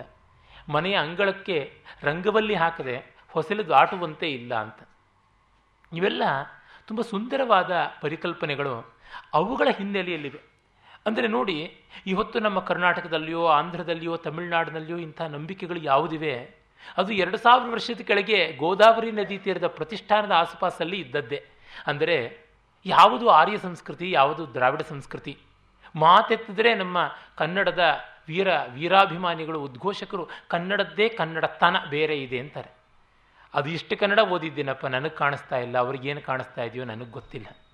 ನನ್ನ ಕನ್ನಡದ ಅಧ್ಯಯನ ಅವರು ಯಾರಿಗಿಂತಲೂ ಏನು ಕಡಿಮೆ ಅಲ್ಲ ಅಂತಷ್ಟು ಹೇಳ್ಕೊಳ್ಬಲ್ಲೆ. ಜಾಸ್ತಿಯೋ ಹೌದೋ ಇಲ್ಲವೋ ಅವರು ತೀರ್ಮಾನ ಮಾಡಿಕೊಳ್ಳಬೇಕು ಅಂದರೆ ನಾವು ನಮ್ಮ ಅರಿವಿಲ್ಲದೆಯೇ ಅಭಿಮಾನಾಂಧರ ಆಗಿಬಿಡ್ತೀವಿ ನೋಡಿದಾಗ ಗೊತ್ತಾಗುತ್ತೆ. ಅದು ಹಾಗಲ್ಲ. ಬಿ ಜಿ ಎಲ್ ಸ್ವಾಮಿಯವರು ತುಂಬ ಸೊಗಸಾಗಿ ತಮ್ಮ ತಮಿಳು ತಲೆಗಳ ನಡುವೆ ಪುಸ್ತಕದಲ್ಲಿ ಬರೀತಾರೆ, ತಮಿಳರ ತಮಿಳ್ತನ ಅಂತ.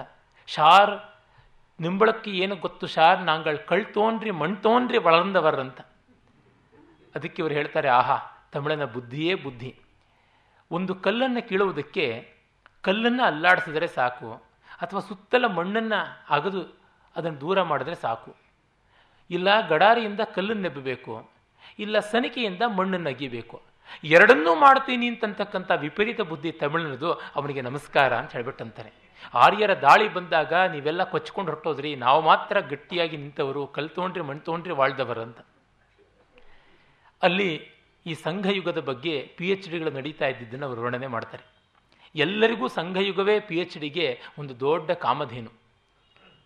ಒಂದು ಥೀಸಿಸ್ ಬರುತ್ತೆ. ಸಂಘಕಾಲದಲ್ಲಿ ಹುಡುಗರು ಅಂತ. ಇನ್ನೊಂದು ಥೀಸಿಸ್ ಸಂಘಕಾಲದಲ್ಲಿ ಹುಡುಗಿಯರು ಅಂತ. ಮತ್ತೊಂದು ಥೀಸಿಸ್ ಸಂಘಕಾಲದಲ್ಲಿ ಮಕ್ಕಳು ಅಂತ ಬರುತ್ತೆ. ಅಲ್ರಿ ಹುಡುಗರೇನು, ಹುಡುಗಿರೇನು, ಮಕ್ಕಳೇನು ಅಂತಂದರೆ ಶಾರು ನಮ್ಮ ತಮಿಳು ಸಂಸ್ಕೃತಿಯಲ್ಲಿ ಐದು ವರ್ಷಕ್ಕೆ ಮೇಲ್ಪಟ್ಟರೆ ಹುಡುಗಿ, ಹುಡುಗ ಅಂತ ಬೇರೆ. ಅದಕ್ಕೆ ಕೆಳಗಿರೋರೆಲ್ಲ ಮಕ್ಕಳು ಅಂತ. ಸಂಘಕಾಲದ ಮಗು ಅಂತ ಒಂದು ಥೀಸಿಸ್ ಬಂದಿತ್ತಂತೆ. ಅದರ ಕನ್ಕ್ಲೂಸಿವ್ ಸೆಂಟೆನ್ಸಸ್ ನಿರ್ಣಾಯಕವಾದ ಕಡೆಯ ಉಪಸಂಹಾರಾತ್ಮಕ ವಾಕ್ಯಗಳು ಹೇಗಿದ್ದವು ಅಂತ ಅವರು ಉದ್ಧರಿಸ್ತಾರೆ. ಸಂಘಕಾಲದಲ್ಲಿ ತಾಯಂದಿರು ಮಕ್ಕಳನ್ನು ಪ್ರೀತಿಯಿಂದ ನೋಡ್ತಾ ಇದ್ದರು ಎದೆಹಾಲು ಕೊಡ್ತಾ ಇದ್ರು ಮುಡಿಬಾಚ್ತಾ ಇದ್ದರು ಸ್ನಾನ ಮಾಡಿಸ್ತಾ ಇದ್ದರು ಆ ಮಕ್ಕಳು ತೊದಲಾಡಿದರೆ ಅಂಬೆಗಾಲಿಟ್ಟರೆ ಆ ಅಭ್ಯುದಯನ್ನು ಕಂಡು ಸಂತೋಷ ಪಡ್ತಾ ಇದ್ರು ಅಂತ. ಇವರ ಟಿಪ್ಪಣಿ, ಆಹಾ, ಯಾರೂ ಮಾಡದೇ ಇರತಕ್ಕಂಥ ಅಭೂತಪೂರ್ವವಾದ ಕಾರ್ಯವನ್ನು ಅಲ್ಲವರು ಮಾಡ್ತಾ ಇದ್ರಲ್ವಾ? ಅಂತ.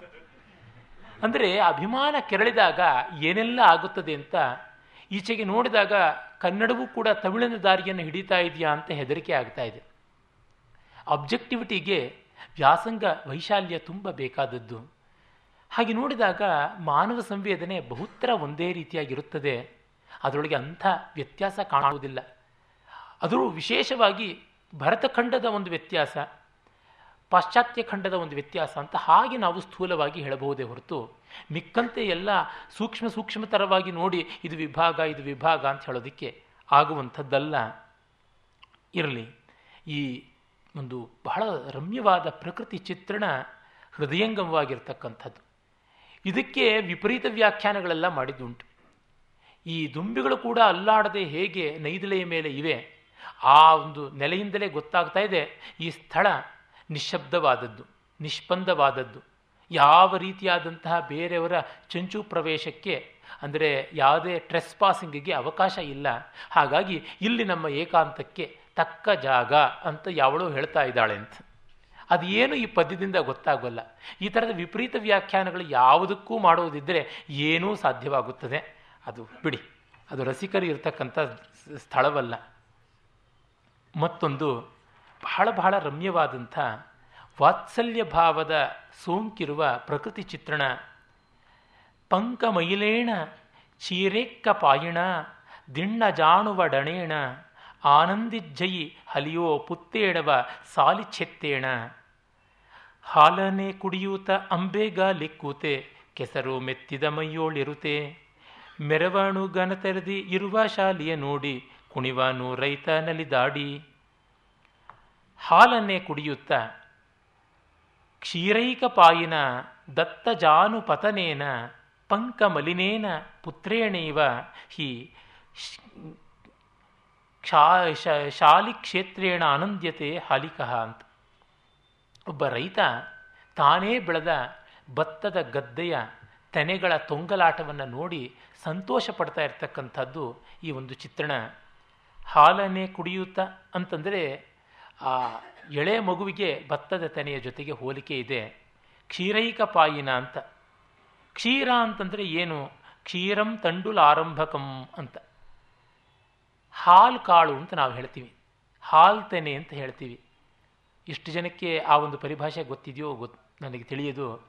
ಇನ್ನೂ ತೆನೆ ಕಾಳುಗಳನ್ನು ಗಟ್ಟಿ ಮಾಡಿಕೊಂಡಿಲ್ಲ. ಆ ತೆನೆ ಒಳಗಡೆ ಒಂದು ಸ್ವಲ್ಪ ರಸರಸವಾದ ಒಂದು ರೀತಿ ಸೆಮಿ ಸಾಲಿಡ್ ಅಂತೀವಲ್ಲ ಆ ರೀತಿಯಾಗಿರ್ತಕ್ಕಂಥ ಕಾಳಿನ ಪಾಕ ಇರುತ್ತೆ. ಅದನ್ನು ಹಾಲು ಕಾಳು ಅಂತಲೇ ಕರೀತಾರೆ. ಆ ಹಾಲು ಕಾಳು ಆ ತೆನೆಗಳಿಗಿರ್ತಕ್ಕಂಥದ್ದು ಹಾಲನ್ನೇ ಕುಡಿಯುತ್ತಾ ಅನ್ನುವಂಥ ಅರ್ಥದಲ್ಲಿದೆ. ಮತ್ತು ಜಾನುಪತನೇನ ಅಂತ ಅಂಬೆಗಾಲಿಡ್ತಾ ಇರ್ತಕ್ಕಂಥದ್ದು. ಇನ್ನೊಂದು ಆ ತೆನೆ ಮೇಲಕ್ಕೆದ್ದದ್ದು ಆ ತೆನೆಯ ಭಾರದಿಂದ ಈಗ ಬಾಗಿ ಓಡಾಡುವರ ಮಂಡಿಗೆ ತಾಕ್ತಾ ಇರುತ್ತೆ. ಜಾನುಪತನೇನ, ಮಂಡಿಗೆ ತಾಕುವಂತೆ. ಮತ್ತು ಪಂಕದಿಗ್ಧೇನ, ಕೆಸರಿನ ಜೊತೆಗೆ ಅಂಟಿಕೊಂಡಿರ್ತಕ್ಕಂಥದ್ದು. ಭತ್ತದ ಗದ್ದೆಯಲ್ಲದೆ ಇನ್ನೆಲ್ಲಿ ಕೆಸರಿರೋಕ್ಕೆ ಸಾಧ್ಯ? ಅದು ಹೇಗಿದೆ ಅಂದರೆ ಹಾಲಿನ ಬಾಯುಳ್ಳ ಅಂಬೆಗಾಲಿನ ಅಂದರೆ ಜಾನುಚರಣ ಅಂತ ಸಂಸ್ಕೃತದಲ್ಲಿ ಹೇಳ್ತಾರೆ. ಜಾನು, ಮೊಣಕಾಲು. ಮೊಣಕಾಲು ಮೇಲೆ ಓಡಾಡುವಂತಕ್ಕಂಥದ್ದು ಜಾನುಚರಣ, ಜಾನುಚರ ಅಂತ. ಹಾಗೆ ಅಂಬೆಗಾಲಿಟ್ಟು ಕೆಸರನ್ನು ಮೆತ್ತಿಕೊಂಡ ಒಂದು ಹಾಲ್ಗೆನ್ನೆಯ ಹಾಲ್ಬಾಯಿಯ ಮಗುವಿನ ಹಾಗೆ ತನ್ನ ಗದ್ದೆಯಲ್ಲಿ ಭತ್ತದ ತೆನೆಗಳು ಗಾಳಿಗೆ ತೊನೆದಾಡ್ತಾ ಇರ್ತಕ್ಕಂಥದ್ದನ್ನು ನೋಡಿ ಆ ರೈತ ಸಂತೋಷ ಪಡ್ತಾನೆ ಅಂತ. ಇದಕ್ಕಿಂತ ಮಿಗಿಲಾಗಿ ಬೆಳೆಯನ್ನು ಪ್ರೀತಿಸುವುದು ಇನ್ಯಾವುದಿರೋಕ್ಕೆ ಸಾಧ್ಯ? ಹಲವು ವಾರಗಳ ಹಿಂದೆ ಇದೇ ವೇದಿಕೆಯಲ್ಲಿ ಒಂದು ಅವಧಾನವನ್ನು ಮಾಡಬೇಕಾಯಿತು ನಾನು. ಒಂದಷ್ಟು ಇಂಗ್ಲೀಷು ಎಲ್ಲ ಸೇರಿಸಿಕೊಂಡು ಮಾಡಿದ್ದ ಅವಧಾನವಾಗಿತ್ತು. ಅದನ್ನು ನಡೆಸಿದವರು ಪ್ರೊಫೆಸರ್ ಬಾಲಗಂಗಾಧರ ಅಂತ ಒಬ್ಬರು ವಿದೇಶದಲ್ಲಿರ್ತಕ್ಕಂಥ ಭಾರತೀಯರು, ಭಾರತೀಯ ಸಂಸ್ಕೃತಿಯ ಬಗ್ಗೆ ಕಾಳಜಿ ಉಳ್ಳವರು ಆದರೆ ಅವರು ಈಚೆಗೆ ಹಿಂದೂ ಪತ್ರಿಕೆಯಲ್ಲಿ ಒಂದು ಸಂದರ್ಶನದಲ್ಲಿ ಸಂಸ್ಕೃತ ಯಾವತ್ತೂ ಆಡುನುಡಿ ಆಗಿರಲಿಲ್ಲ ಅನ್ನುವಂತೆ ಹೇಳಿದ್ದಾರೆ ಅಂತ ವರದಿಯಾಗಿದೆ. ಆದರೆ ಅವರ ಭಾರತೀಯ ಸಂಸ್ಕೃತಿಯ ಕಾಳಜಿ ಎಷ್ಟೇ ಒಳ್ಳೆಯದಾದರೂ ಈ ಅಭಿಪ್ರಾಯ ಅಸಾಧು ಅಂತ ಹೇಳಬೇಕು. ಕಾರಣ ಸಂಸ್ಕೃತದಲ್ಲಿ ಕೃಷಿಗೆ ಸಂಬಂಧಪಟ್ಟಂಥ, ಸಾಮಾನ್ಯಾತಿ ಸಾಮಾನ್ಯವಾದ ಜನಜೀವನಕ್ಕೆ ಸಂಬಂಧಪಟ್ಟಂಥ ಬೇಕಾದಷ್ಟು ವಿವರಗಳು ಕಾಣಿಸಿಕೊಳ್ಳುತ್ತವೆ. ಹಾಗಾಗಿ ಇವನ್ನೆಲ್ಲ ನಾವು ಜನಜೀವನದ ವ್ಯವಹಾರದಲ್ಲಿ ಭಾಷೆ ಇಲ್ಲದೇ ಇದ್ದರೆ ಬರೋದಕ್ಕೆ ಹೇಗೆ ಸಾಧ್ಯ? ಮೊದಲನೇ ದಿವಸವೇ ನಾನು ಎಷ್ಟೋ ಎಮ್ಮಗಳು ನುಡಿಗಟ್ಟುಗಳು ಯಾವ ರೀತಿಯಾಗಿ ಲೋಕರೂಢವಾಗಿ ಇರುವಂಥವು ಸಂಸ್ಕೃತದಲ್ಲಿವೆ ಅಂತ ತೋರಿಸಿದ್ದೀನಿ. ಮತ್ತೊಂದಿಷ್ಟು ಹೇಳೋದಿದ್ದರೆ ಈಗ ನಾವು ಹೇಳ್ತೀವಿ ರೋಡ್ ರೋಮಿಯೋ ಅಂತ. ಆ ಥರ ಸಂಸ್ಕೃತದಲ್ಲಿ ನಗರ ಸಂಡಹ ಅಂತ ಕರಿತಾ ಇದ್ರು. ಸಂಡ ಅಂತಂದರೆ ಗೂಳಿ ಅಂತ. ನಗರ ಸಂಡ ಅಂತಂದರೆ ಊರೆಲ್ಲ ಓಡಾಡ್ತಕ್ಕಂಥ ತೊಂಡು ಗೂಳಿ ಅಂತ. ಹಾಗೆ ಒಬ್ಬ ಒಬ್ಬ ಗುರುಗಳ ಹತ್ರ ಪಾಠ ಕಲಿದೆ ಅವ್ರ ಹತ್ರ ಇವ್ರ ಹತ್ರ ಎಲ್ಲ ನಮ್ಮ ಸುಂದರಿ ಸಂತಾನಮ್ಮವರು ಒಂದು ತಮಿಳಿನ ಇಡಿಯಂ ಹೇಳ್ತಿರ್ತಾರೆ, ನಾಯಿ ವಾಯಿ ವೆಚ್ಚಾಪೋಲೆ ಅಂತ. ನಾಯಿ ಬಾಯಿ ಹಾಕತ್ತಂತೆ, ಎಲ್ಲಕ್ಕೂ ಬಾಯಿ ಹಾಕುತ್ತೆ ಪರಮಾನದಿಂದ ಅಮೇಧ್ಯದವರೆಗೆ ಯಾವುದನ್ನು ಬಿಡೋದಿಲ್ಲ ಅದು. ಹಾಗೆ ಎಲ್ಲ ವಿದ್ಯೆಗಳಿಗೂ ಬಾಯಿ ಹಾಕೋದು ಕೈ ಹಾಕೋದು ಆ ತರಹ ಅಂತ. ಅಂಥವರಿಗೆ ತೀರ್ಥಕಾಕ ಅಂತ ಹೆಸರು ತೀರ್ಥ ಅಂದರೆ ಗುರು ಅಂತ ಅರ್ಥ. ತೀರ್ಥರೂಪರು ಅಂತ ಕರೆಯುವುದರೊಳಗೆ ಅದೇನೆ. ಗುರುಸ್ವರೂಪರಾದವರು ತಂದೆ ಅಂತ. ಹಾಗೆ. ಅದೇ ತರಹ ಒಬ್ಬನೇ ಗುರುವಿನ ಹತ್ತಿರ ಓದಿದಂಥವರನ್ನ ಸತೀರ್ಥ್ಯರು ಅಂತ ಕರೀತಾರೆ. ಒಂದೇ ತೀರ್ಥದಲ್ಲಿ ಮಿಂದೆದ್ದವರು ಅಂತ. ಒಂದೇ ಕಾಲದಲ್ಲಿ ಒಂದೇ ಗುರುವಿನ ಕೈ ಕೆಳಗೆ ಓದಿದ್ರೆ ಸಬ್ರಹ್ಮಚಾರಿ ಅಂತ. ಕ್ಲಾಸ್ಮೇಟ್ಸು ಬ್ಯಾಚ್ ಮೇಟ್ಸು ಅಂತ. ಹಾಗಲ್ಲದೆ ಬೇರೆ ಬೇರೆ ಅವಧಿಯಲ್ಲಿ ಒಂದೇ ಗುರುವಿನ ಕೈ ಕೆಳಗೆ ಒದ್ದವರು ಸತೀರ್ಥರು. ತೀರ್ಥಕಾಕ, ಕಾಗೆ ಅಲ್ಲಿ ಇಲ್ಲಿ ಹಾರಾಡಿಕೊಂಡು ಎಲ್ಲಿ ಏನು, ಅಲ್ಲಿ ಇಲಿ ಬಿದ್ದಿದ್ರೆ, ಇಲ್ಲಿ ಇಡ್ಲಿ ಬಿದ್ದಿದ್ರೆ, ಯಾವುದು ಬಿದ್ದಿದ್ರೆ ಅಲ್ಲಿ ಹೋಗಿ ಕಾವು ಕಾವು ಅಂತ ಹಾರಿಕೊಂಡು ಹೋಗಿ ಅಲ್ಲಿ ತನ್ನ ನಜರ್ ಹಾಕತ್ತಲ್ಲ. ಹಾಗೆ ಇವೆಲ್ಲ ಲೋಕರೂಢಿಯಲ್ಲಿಲ್ಲದೆ ಭಾಷೆ ಬರುವಂಥದ್ದಲ್ಲ. ಶ್ರೀಮದ್ ಗಾಂಭೀರ್ಯದ ಶಾಸ್ತ್ರನಿಷ್ಠೆಯ ಬರವಣಿಗೆಗಳಿಗೆ ಇಂಥವೆಲ್ಲ ಯಾತಕ್ಕೆ ಬೇಕಾಗುತ್ತದೆ? ಅಮರಕೋಶದ ವೈಶ್ಯ ವರ್ಗದಲ್ಲಿ, ಶೂದ್ರ ವರ್ಗದಲ್ಲಿ ನೋಡಿದ್ರೆ ಯಾವ್ಯಾವ ರೀತಿಯ ಹೆಂಡ ಅನ್ನೋದ್ರಿಂದ ಮೊದಲುಗೊಂಡು ಎಲ್ಲ ಹೆಸರುಗಳು ಕಾಣಿಸುತ್ತವೆ ಆ ಹೆಂಡಕ್ಕೆ ನಂಚಿಕೊಳ್ತಕ್ಕಂಥ ಮಟನ್ ಚಾಪ್ಸ್ ಅಂತ ಈ ಕಾಲದಲ್ಲಿ ಕರೀತಾರಲ್ಲ, ಚಾಟ್ಸ್, ಅವು ಕೂಡ ಇವೆ ಸಂಸ್ಕೃತದಲ್ಲಿ. ಕೇಳಿದ್ರೆ ಸಂಸ್ಕೃತ ಪಂಡಿತರು ಅದಕ್ಕೆ ಮಾತ್ರ ಹೋಗಿ ಬರ್ತಾ ಇದ್ರು, ಹಾಗಾಗಿ ಆ ಶಬ್ದ ಮಾತ್ರ ಉಳಿಸ್ಕೊಂಡ್ರು ಅಂತಂದರೆ ಕೃಷಿಗೆ ಸಂಬಂಧಪಟ್ಟದ್ದು ಬೇಕಾದಷ್ಟಿದೆ. ಯಾಕೆಂದರೆ ದುರ್ವಾದಕ್ಕೆ ಕೊನೆ ಮೊದಲಿಲ್ಲ. ಎಲ್ಲೆಲ್ಲಿಗೂ ಹೋಗುತ್ತೆ ದುರ್ವಾದ. ಆದರೆ ಅವೆಲ್ಲಕ್ಕೂ ಉತ್ತರ ಉಂಟು. ಹೀಗಾಗಿ ಬಾಲಗಂಗಾಧರನಾಥ ಪ್ರಾಮಾಣಿಕರಾದವರು ಅಂತ ಭಾವಿಸಿದ್ದೀನಿ. ಇದು ಅಜ್ಞಾನ ಜನಿತವಾದಂಥ ಪ್ರಮಾದ. ಈ ಹೊತ್ತು ಭಾರತೀಯ ಸಂಸ್ಕೃತಿಯ ಬಗ್ಗೆ ಬೇಕಾದಷ್ಟು ಜನ ಪ್ರಾಮಾಣಿಕವಾದ ಪ್ರೀತಿಯಿಂದ ಬರೆಯೋರಿದ್ದಾರೆ ರಾಜೀವ್ ಮಲ್ಹೋತ್ರ ಇರಬಹುದು, ಅರವಿಂದ್ ಶರ್ಮಾ ಇರಬಹುದು, ಬೇಕಾದಷ್ಟು ಜನ ಅನೇಕ ವೆಬ್ಸೈಟ್ಗಳಲ್ಲಿ ಬರೀತಾರೆ ಅಂತ ನನ್ನ ಗೆಳೆಯರು ಹೇಳ್ತಾ ಇರ್ತಾರೆ. ಆದರೆ ಸಾಮಾನ್ಯವಾದ ಸಂಸ್ಕೃತ ಜ್ಞಾನವೂ ಇಲ್ಲದ ಕಾರಣ, ಮೂಲ ಗ್ರಂಥಗಳ ಪ್ರಾಥಮಿಕ ಪರಿಚಯವೇ ಇಲ್ಲದ ಕಾರಣ ತಪ್ಪುಗಳು ಮಾಡಿಬಿಡ್ತಾರೆ. ಅದಕ್ಕೆ ಕಾದು ಕೂತ್ಕೊಂಡಿರ್ತಾರೆ. ಈ ಲೆಫ್ಟಿಸ್ಟ್ಗಳು, ಕಮ್ಯುನಿಸ್ಟ್ಗಳು ತಕ್ಷಣ ಅವ್ರನ್ನ ಬಲಿ ಹಾಕ್ತಾರೆ. ಇರಲಿ, ವಿಷಯಾಂತರ ಬೇಡ. ಈ ಪ್ರಕೃತಿ ಚಿತ್ರಣ ನೋಡಿ, ಭೋಜ ಪ್ರಬಂಧದಲ್ಲಿ ಒಂದು ಕಡೆಗೆ ಬರುತ್ತೆ, ಕಲಮಾ ಪಾಕವಿನಮ್ರಾಹ ಅಂತ. ಚೆನ್ನಾಗಿ ಪಾಕಗೊಂಡು ಪಕ್ವವಾದಂಥ ಭತ್ತದ ತೆನೆಗಳು ನಮ್ರವಾಗಿವೆ. ಕೆಳಗಡೆ ಭತ್ತದ ಗದ್ದೆಯ ನೀರಿದೆ. ಅಲ್ಲಿ ಅಲ್ಲಲ್ಲಿ ನೈದೆಲೆಗಳು ಹರಡಿವೆ ಗಾಳಿ ಬೀಸ್ತಾ ಇದ್ದರೆ ಅವು ತೊನೆದಾಡ್ತಾ ಇರೋದು ಹೇಗಿದೆ ಹೇಗಿದೆ ಅಂದರೆ ಶ್ಲಾಘಂತೀವ ಕುಮುದ ಪರಿಮಳಂ ಅಂತ. ಆ ನೈದಲಿಯ ಪರಿಮಳವನ್ನು ಮೆಚ್ಚಿ ತಲೆದೂಗಿ ತಲೆ ಆಡಿಸ್ತಾ ಇರುವಂತೆ ಆ ತೆನೆಗಳು ತೂಗಾಡ್ತಾ ಇವೆ ಅಂತ. ನಮ್ಮಲ್ಲಿ ಮಾತೆತ್ತಿದ್ರೆ ಪ್ರಾಚೀನ ಕಾವ್ಯದವರಿಗೆ ಜನಪದದ ಜನಜೀವನದ ಕಲ್ಪನೆ ಇಲ್ಲ. ಬರೀ ಅಷ್ಟಾದಶ ವರ್ಣನೆಗಳು, ಪಂಡಿತ ಪ್ರಿಯವಾದವು, ಸಂಸ್ಕೃತ ಪದ ಭೂಯಿಷ್ಟ ಅದೊಂದು ಶಬ್ದ ಮಾತ್ರ ಬಾಯಿಪಾಠ ಮಾಡ್ಕೊಂಡ್ಬಿಟ್ಟಿದ್ದಾರೆ. ಸಂಸ್ಕೃತ ಭೂಯಿಷ್ಟ ಅದು ಒಂದು ಚೆನ್ನಾಗಿ ಬಾಯಿ ತುಂಬ ಅವ್ರಿಗೆ ಹೊರಳುತ್ತೆ ಅನಿಸುತ್ತೆ. ಹೀಗೆಲ್ಲ ಹೇಳಿದ್ದು ಹೇಳಿದ್ದೆ. ಆದರೆ ಅವುಗಳ ವಿವರಗಳನ್ನು ನೋಡಿದ್ದಾರಾ ಅಂತ. ತುಂಬ ಜನ ದೂಷಣೆ ಮಾಡ್ತಕ್ಕಂಥ ನೇಮಿಚಂದ್ರನ ಲೀಲಾವತಿ ಕಾವ್ಯ ನೋಡಿದರೆ ಅಲ್ಲಿ ಒಂದು ಅಧ್ಯಾಯ ಇಡೀ ಗೊಲ್ಲರ ಕೇರಿ ಬರುತ್ತದೆ.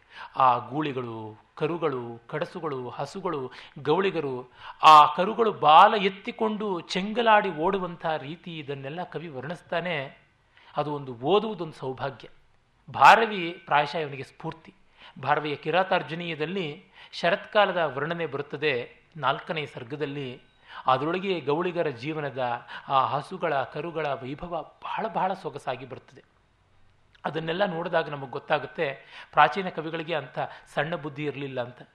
ಪಂಪನಂಥ ಕವಿ ಮಹಾಭಾರತದಂಥ ಕಥೆಯನ್ನು ತೆಗೆದುಕೊಳ್ಳುವಾಗಲೂ ಭತ್ತದ ಗದ್ದೆಗಳಲ್ಲಿ ಮುತ್ತಿಕೊಳ್ಳತಕ್ಕಂಥ ಗಿಳಿಮರಿಗಳನ್ನು ಓಡಿಸುವ ಆ ಹಳ್ಳಿಯ ಹುಡುಗಿಯರ ಚಿತ್ರಣ ಬರೆಯೋದು ಮರೆಯೋದಿಲ್ಲ. ವಿಕ್ರಮಾರ್ಜುನ ವಿಜಯದ ಆರಂಭದಲ್ಲಿ ನೋಡಿದ್ರೇ ಹಸ್ತಿನಾವತಿಯ ಆ ಒಂದು ಔಟ್ಸ್ಕರ್ಟ್ಸ್ ಅಂತೀವಲ್ಲ, ಆ ಹೊರ ವಲಯ ಅದರ ವರ್ಣನೆಯಲ್ಲಿ ಇವೆಲ್ಲ ಕಾಣಿಸಿಕೊಳ್ಳುತ್ತವೆ. ಒಂದು ಮರದಲ್ಲಿ ಮಾವಿನ ಹಣ್ಣುಗಳು ಜಂಪಿ ಜಂಪಿಯಾಗಿ ಬಿಟ್ಟಿವೆ, ಆ ಎಳೆಮಾವಿನ ರಸವನ್ನು ಎಟಕಿಸಿಕೊಳ್ಳಬೇಕು ಅಂತ ಗಿಣಿಗಳು ಕೂಡ ತಗಲಿಕೊಂಡು ಕೊಕ್ಕನ್ನು ಅದಕ್ಕೆ ತಳಕ್ಕೆ ಹಾಕ್ಕೊಂಡಿದ್ದಾಗ ಮಾವ ಗಿಳಿಯ ವ್ಯತ್ಯಾಸ ಗೊತ್ತಾಗ್ತಾ ಇಲ್ಲ. ತೊಟ್ಟು ಸಾಮಾನ್ಯವಾಗಿ ಒಂದು ಕಂದು ಕೆಂಪು ಬಣ್ಣದಲ್ಲಿರುತ್ತೆ ಗಿಳಿಮೂತಿ ಮಾವಿನ ಹಣ್ಣಿಂದು. ಈ ಗಿಳಿಗಳು ಆ ಮೂತಿಯನ್ನು ಮಾವಿನ, ಆ ಒಂದು ಕಾಡಕ್ಕೆ ತಗಲಿಸ್ಕೊಂಡಿವೆ. ಅವು ತೊಂಗಲಾಡ್ತಾ ಇದ್ದರೆ ಹಣ್ಣು ಮತ್ತು ಗಿಳಿಗಳು ಎರಡು ಪರಸ್ಪರ ವಿಪರ್ಯಯ ಹೊಂದಿದಂತೆ ತೋರ್ತಾ ಇವೆ ಎನ್ನುವಂಥದ್ದೆಲ್ಲ ಚಿತ್ರಣಗಳು ಪ್ರಾಚೀನ ಕಾವ್ಯಗಳಲ್ಲಿ ಬರ್ತವೆ. ಏನು ಬೇಡ ಸಂಗ್ರಹವಾಗಿ ನೋಡಬೇಕು ಅಂದರೆ ಕಾವ್ಯಾವಲೋಕನವನ್ನು, ಸೂಕ್ತಿ ಸುಧಾರಣವನ್ನು ಅಥವಾ ಮಲ್ಲಕವಿಯ ಕಾವ್ಯಸಾರವನ್ನು ನೋಡಿದ್ರೆ ಸಾಕು. ಪ್ರಾಚೀನ ಕನ್ನಡ ಕವಿಗಳ ಒಂದು ವಿಸ್ತಾರ ಎಂಥದ್ದು, ವರ್ಣನೆಯ ಪ್ರಕೃತಿಯ ರುಚಿ ಎಂಥದ್ದು ಅನ್ನೋದು ಗೊತ್ತಾಗುತ್ತದೆ.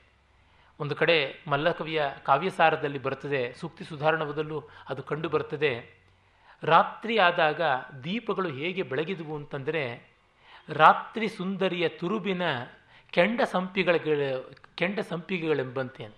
ಇಂಥ ಒಂದು ಅದ್ಭುತವಾದ ಚಿತ್ರಣ. ಇಂಥದ್ದು ಈ ಕಾವ್ಯದಲ್ಲಿ ಈ ಕಾಲದಲ್ಲಿ ಎಲ್ಲಿ ಕಾಣಸಿಗುತ್ತದೆ? ಒಂದು ನೆಮ್ಮದಿಯಿಂದ ರಾತ್ರಿಯನ್ನು ರಾತ್ರಿಯಾಗಿ ನೋಡಲಾರರಲ್ಲ. ಹೀಗಾಗಿ ನೋಡಲೇ ಇಲ್ಲ ಅಂತಂದರೆ ಎಲ್ಲಿ ಕಾಣಿಸುತ್ತದೆ? ಅದಕ್ಕಾಗಿ ಇಂಥ ಪ್ರಕೃತಿ ಚಿತ್ರಣಗಳ ಅನ್ಯಾದೃಶವಾದ ರಾಮಣೀಯತೆಯನ್ನು ಗಮನಿಸಬೇಕು ನಾವು. ಮತ್ತೊಂದು ಉತ್ತಾನ ಶೃಂಗಾರದ ಒಂದು ಸ್ಪರ್ಶ ಇದ್ದರೂ ಪ್ರಕೃತಿಯ ಸೌಂದರ್ಯ ಕೂಡಿರೋದ್ರಿಂದ ಅದು ಹೇಗೆ ಆಪ್ಯಾಯನವಾಗುತ್ತದೆ ಅಂತ ನೋಡಿ. ಸಂಜಾರಾವುತ್ತತಯೋ ದೀಸೈ ಗಣ ಅಮ್ಮಿ ಪಡಿವಾಚಂದೋ ರಕ್ತದ್ದುಲೂನಂತರಿವೋ ಥಣಣ ಹಲಹೋ ವ ನವವಹುಯಿ. ಸಂಜೆಯ ಕೆಂಜಾಯೆ ಮುಸುಕಿದ ಬಾನೋಳು ಮೆರವನು ಪಾಡಿವ ದಿಂದು. ಚಂಗಾವಿ ರವಿಕೆಯ ತೊಟ್ಟ ನವವಧುವಳು. ಎದೆಯೋಳ ದುಗುರುತ್ತಿನಂತೆ. ಸಂಧ್ಯಾಕಾಲದಲ್ಲಿ ಚಂದ್ರೋದಯ. ಅದು ಪ್ರತಿಪತ್ ಚಂದ್ರೋದಯ. ಪಾಡ್ಯದ ಚಂದ್ರ. ಪಾಡಿವ ಅಂತಂದರೆ ಪಾಡ್ಯ. ಅದರ ತದ್ಭವ ಪ್ರತಿಪತ್ ಅನ್ನೋದರ ತದ್ಭವ ಪಾಡ್ಯ. ಪಾಡ್ಯದ ಮತ್ತು ತದ್ಭವ ಅಪಭ್ರಂಶ ಪಾಡಿವ. ಅಲ್ಲಿ ಪಡಿವ ಅಂತಲೇ ಮೂಲದಲ್ಲಿ ಕೂಡ ಹೇಳ್ತಾರೆ ಪಡಿವ ಅಂತ. ಪ್ರತಿಪತ್ ಅಂತ. ಕನ್ನಡದ ಮೂರು ಮುಕ್ಕಾಲು ರಾಶಿ ಶಬ್ದಗಳೆಲ್ಲ ಕೂಡ ಸಂಸ್ಕೃತದ ತದ್ಭವಗಳಾಗಿ ಬಂದವು. ದೇಶೀಯ ಅಂತ ಹೇಳ್ತಕ್ಕಂಥವೆಲ್ಲ ಹಾಗೆಯೇ ತೋರುತ್ತೆ ಈಗ ಠಾಣ ಅಂತ ಹೇಳ್ತಕ್ಕಂಥದ್ದು ಯಾವುದೋ ಒಂದು ರೀತಿಯಾದ ಮರಾಠಿ ಶಬ್ದ ಅಂತ ಅಂದ್ಕೋತೀವಿ. ಸ್ಥಾನ ಅನ್ನುವ ಶಬ್ದದಿಂದ ಬಂದಂಥದ್ದು ಅಂತ ಸ್ಪಷ್ಟವಾಗಿ ನಮಗೆ ಗೊತ್ತಾಗುತ್ತೆ. ಇರಲಿ. ಇಲ್ಲಿಗ ಆ ಸಂಜೆಯ ಒಂದು ಹೊಂಬಣ್ಣ ಬಾನೆಲ್ಲ ತುಂಬಿಕೊಂಡಾಗ ಪ್ರತಿಪತ್ ಚಂದ್ರ ಎದ್ದಿದ್ದಾನೆ. ಅದು ಹೇಗಿದೆ ಪ್ರತಿಪಚ್ಚಂದ್ರ ಲೇಖೆ ಅಂತಂದರೆ, ಚಂಗಾವಿ ರವಿಕೆಯನ್ನು ತೊಟ್ಟ ನವವಧುವಿನ ಎದೆಯ ಮೇಲೆ ಬಿದ್ದ ನಖಕ್ಷತದ ಹಾಗೆ ಇದೆ ಅಂತ. ಅದಕ್ಕೆ ವ್ಯಾಖ್ಯಾನ ಬೇಕಾಗಿಲ್ಲ. ಈ ಒಂದು ಕಲ್ಪನೆಯನ್ನು ಇಂದುಲೇಖ ಸಾರಿ, ಫಲ್ಗುಹಸ್ತಿನಿ ಅಂತ ಒಬ್ಬಳು, ಫಲ್ಗುಹಸ್ತಿನಿ ಎನ್ನುವ ಕವಿತ್ರಿ ಒಂದು ವರ್ಣನೆ ಮಾಡ್ತಾಳೆ. ಬಹಳ ಸೊಗಸಾದಂಥದ್ದು ಆ ಪದ್ಯ. ಅನೇಕ ಕಡೆಗಳಲ್ಲಿ ನಾನು ಹೇಳಿ ಸಂತೋಷಪಟ್ಟಿದ್ದೀನಿ. ತ್ರಿನಯನ ಜಟಾವಲ್ಲಿ ಪುಷ್ಪಂ ಮನೋಭವ ಕಾರ್ಮುಕಂ ತಿಮಿರ ಬಿದುರಂ ಸಂಧ್ಯಾನಾರಿ ನಿತಂಬ ನಖಕ್ಷತಂ, ತಿಮಿರ ಬಿದುರಂ ವ್ಯೋಮ ವ್ಯೋಮ್ನ ಶೃಂಗಂ ನಿಶಾವದನ ಸ್ಮಿತಂ ತ್ರಿನಯನ ಜಟಾವಲ್ಲಿ ಪುಷ್ಪಂ ಮನೋಭವ ಕಾರ್ಮುಖಂ ಗ್ರಹಕಿಸಲಯಂ ಸಂಧ್ಯಾನಾರಿ ನಿತಂಬ ನಖಕ್ಷತಂ, ತಿಮಿರ ಬಿದುರಂ ಯೋಮ್ನ ಶೃಂಗಂ ನಿಶಾವದನ ಸ್ಮಿತಂ ಪ್ರತಿಪದಿ ನವಸ್ಯೆಂದೋರ್ಬಿಂಬಂ ಸುಖೋದಯ ಮಸ್ತುವಹ ಅಂತ.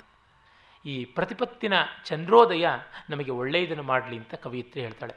ಅದು ಹೇಗೆ ಆ ಒಂದು ಚಂದ್ರಲೇಖೆ ಶಿವನ ಜಟಾಜೂಟದ ಒಂದು ಹೂವಿನ ದಳ. ತ್ರಿನೇನ ಜಟಾವಲ್ಲಿ ಪುಷ್ಪಂ, ಮನೋಭವ ಕಾರ್ಮುಕ ಮನ್ಮಥನ ಬಿಲ್ಲು, ಗ್ರಹ ಕಿಸಲಯಂ, ಗ್ರಹದ ಬಳ್ಳಿಗೆ ಬಿಟ್ಟ ಒಂದು ಚಿಗುರು, ಸಂಧ್ಯಾನಾರಿಯ ನಿತಂಬದ ಮೇಲೆ ಸೂರ್ಯ ಮಾಡಿಟ್ಟು ಹೋದ ಉಗುರಿನ ಗುರುತು. ತಿಮಿರ ಬಿಧುರಂ ಯೋಮ್ನ ಶೃಂಗಂ. ಕತ್ತಲಿನ ಸೀಳು, ಕತ್ತಲು ಒಂದು ಕಪ್ಪು ಮಡಕೆ ಆದರೆ ಆ ಮಡಕೆಯಲ್ಲಿ ಒಂದು ಕ್ರ್ಯಾಕ್ ಬಂದಿದೆ. ನಾವು ಪಾತ್ರೆ ತೂತಾಯಿತು ಅಂತಂದರೆ ಬೆಳಕಿಗೆ ಹಿಡಿದು ನೋಡ್ತೀವಿ. ಆಗ ತೂತು ಫಳಾರಂತ ಎದ್ದು ತೋರುತ್ತೆ. ಹಾಗೆ ತಿಮಿರ ಬಿಧುರಂ. ವ್ಯೋಮ್ನ ಶೃಂಗಂ, ಆಕಾಶಕ್ಕೆ ಮೂಡಿದ ಕೊಂಬು. ಅಥವಾ ತಿಮಿರ ಬಿಧುರಂ, ಕತ್ತಲನ್ನು ಸೀಳುವುದಕ್ಕಾಗಿ ಆಕಾಶದ ಒಂದು ಹಿಂದೆ ಇರುವ ಸೂರ್ಯನೆಂಬ ಗೂಳಿ ಮೂಡಿಸಿಕೊಂಡು ತಿವಿಯುವ ಕೋಡೋ ಏನೋ ಎಂಬಂತೆ ತೋರ್ತಕ್ಕಂಥದ್ದು. ನಿಶಾವದನ ಸ್ಮಿತಂ ರಾತ್ರಿ ಸುಂದರಿಯ ನಗೆ. ನಮಗೆ ಗೊತ್ತು, ಮಕ್ಕಳು ಕೂಡ ಚಿತ್ರ ಬರೆಯುವಾಗ ನಗು ಅಂತಂದರೆ ಹೀಗೊಂದು ಆಕಾರ ಬರೀತಾರೆ. ಬಿದಿಗೆ ಚಂದ್ರನ ಆಕಾರ, ಪ್ರತಿಪಚ್ಚಂದ್ರನ ಆಕಾರ, ಅಂಥ ಒಂದು ಪ್ರತಿಪಚ್ಚಂದ್ರ ನಮಗೆ ಒಳ್ಳೆಯದು ಮಾಡಲಿ ಅಂತ. ಅಲ್ಲಿ ಸಂಧ್ಯಾನಾರಿ ನಿತಂಬ ನಖಕ್ಷತಂ, ಇಲ್ಲಿ ಅದನ್ನು ತೆಗೆದುಕೊಂಡು ಬಹಳ ಸೊಗಸಾಗಿ ಈಕೆಯ ಎದೆಯ ಮೇಲಿನ ಉಗುರು ಗುರುತು ಅಂತ ಮಾಡ್ತಾ ಇದ್ದಾನೆ ಕವಿ. ಅಂದರೆ ನೋಡಿ, ಎಲ್ಲಿಂದ ಎಲ್ಲಿಗೆ ಕಾವ್ಯದ ಒಂದು ಕಲ್ಪನೆಗಳು ಬೆಳೀತಾ ಬರುತ್ತವೆ, ಒಂದೇ ಒಂದು ಸಾದೃಶ್ಯ ಹಾಲ ಮಹಾರಾಜನ ಸಪ್ತಶತಿಯಲ್ಲಿ ಕಂಡ್ರೆ ಅದನ್ನು ಫಲ್ಗು ಹಸ್ತಿನಿ ಏಳೆಂಟಾಗಿ ವಿಸ್ತರಿಸ್ತಾಳೆ. ಇದು ಒಂದು ಪಾದ ಅಥವಾ ಒಂದು ಪದವನ್ನು ಸ್ಫೂರ್ತಿ ಮಾಡಿಕೊಂಡು ಬೆಳೆಸ್ತಕ್ಕಂಥದ್ದು. ಈ ಥರದ ಎರವಲು ಪ್ರಶಂಸನೀಯವಾದದ್ದು. ಅಂದರೆ ಸ್ವಾತಿಯ ಮಳೆಹನಿಯನ್ನು ತೆಗೆದುಕೊಂಡು ಮುತ್ತಿನ ಚಿಪ್ಪು ಮುತ್ತಾಗಿಸ್ತಕ್ಕಂಥದ್ದು. ಪರವಾಗಿಲ್ಲ. ಕೆಲವೊಮ್ಮೆ ಮುತ್ತನ್ನು ತೆಗೆದುಕೊಂಡು ಸಿಹಿಸಿಬಿಡ್ತಾರೆ ಅದು ಬಹಳ ಅನ್ಯಾಯವಾಗುತ್ತದೆ. ಈಗ ನಮ್ಮ ತಿಮ್ಮಣ್ಣ ಕವಿ ಇದ್ದಾನೆ. ಆ ರೀತಿಯಾಗಿ ಕೃಷ್ಣದೇವರಾಯರ ಆಸ್ಥಾನದಲ್ಲಿದ್ದಂಥವನು ಅನ್ವರ್ಥನಾಮಧಾರಿ ತಿಮ್ಮಣ್ಣ. ಒಂದು ಪದ್ಯವೂ ಅವನಲ್ಲಿ ಆಣೆ ಇಟ್ಟರು ಚೆನ್ನಾಗಿಲ್ಲ. ಎಂಟು ಸಾವಿರ ಪದ್ಯಗಳು ಯಾತಕ್ಕೆ ಬಾಯಿ ಬಡ್ಕೊಳ್ಳೋದಕ್ಕೆ ಸೊಗಸೇ ಇಲ್ಲ. ಹಾಗಾಗಿಬಿಡುತ್ತೆ. ಇನ್ನೊಂದು ತುಂಬ ಆರ್ದ್ರವಾದ ತಗಾದೆ. ಅದು ಪ್ರಿಯ ಮತ್ತು ಪ್ರೇಯಸಿಯರ ನಡುವೆ ಅಲ್ಲದೆ ಇನ್ನೆಲ್ಲಿರೋಕ್ಕೆ ಸಾಧ್ಯ? ವಾಯಿ ಕಿಂ ಭಣಿಜ್ಜವು ಕೆತ್ತಿಯ ಮೇತ್ತಂ ವಲಿಕ್ಕಯೇ ಲೇಹೆ, ತುಹ ವಿರಹೇ ಜಂ ದುಃಖಂ ತಸ್ಸ ತುಮುಂಚೇಯ ಗಹಿಹತ್ತು ಏನೆಂದು ವರೆಯಲಿ ನನ್ನ ಬವಣೆಯನು ಬರಬಹುದಾದರೂ ಹೇಗೆ ನಾನು? ನಿನ್ನ ನಗಲಿಕೆಯೋಳು ನಾನು ನೋಯುವುದನು, ನೀನೇಯೇ ತಿಳಿದಿಲ್ಲವೇನು? ಅವಳು ಹೇಳ್ತಾ ಇದ್ದಾಳೆ ಅಲ್ಲ, ನಾನು ಏನಂತ ಹೇಳಲಿ ನನ್ನ ಸಂಕಟವನ್ನು ಯಾರಿಗೆ ಅಂತ ಹೇಳಲಿ ಏನೂ ಮಾಡೋಕ್ಕಾಗೋಲ್ಲ. ನಿನ್ನ ವಿರಹದಲ್ಲಿ ನಾನು ನೋಯ್ತೀನಿ ಅಂತ ನಿನಗೇ ಗೊತ್ತಾಗಲಿಲ್ಲ ಅಂದರೆ ಇನ್ನು ಯಾರಿಗೆ ಹೇಳಿ ನಿನಗೆ ಸಂದೇಶ ಕಳಿಸ್ಲಿ ನಾನು ಅಂತ? ಇದು ಬಹಳ ಸರಳವಾಗಿ, ಸಹಜವಾಗಿ ಬರೋ ಉಕ್ತಿ ಆದರೂ ಅದರ ಹಿಂದಿರುವ ತೀವ್ರತೆ ತುಂಬ ಕಾವ್ಯಮಯವಾದದ್ದು. ನಿನಗೇ ಗೊತ್ತಿಲ್ಲ ಅಂದರೆ ನಾನು ಇನ್ನು ಯಾರಿಗೆ ಹೇಳುವಂಥದ್ದಾಗುತ್ತದೆ? ಖಂಡಿತ ಅಲ್ಲ ಅಂತ. ಅದು ಒಂದು ಕಥೆ ಪ್ರಸಿದ್ಧವಾದದ್ದು. ಕೈಲಾಸಂ ಅವರ ಜೋಕಲಿ ಕೂಡ ಬಹಳ ವಿನೋದಪ್ರಾಯವಾಗಿ ಬಂದಿರತಕ್ಕಂಥದ್ದು.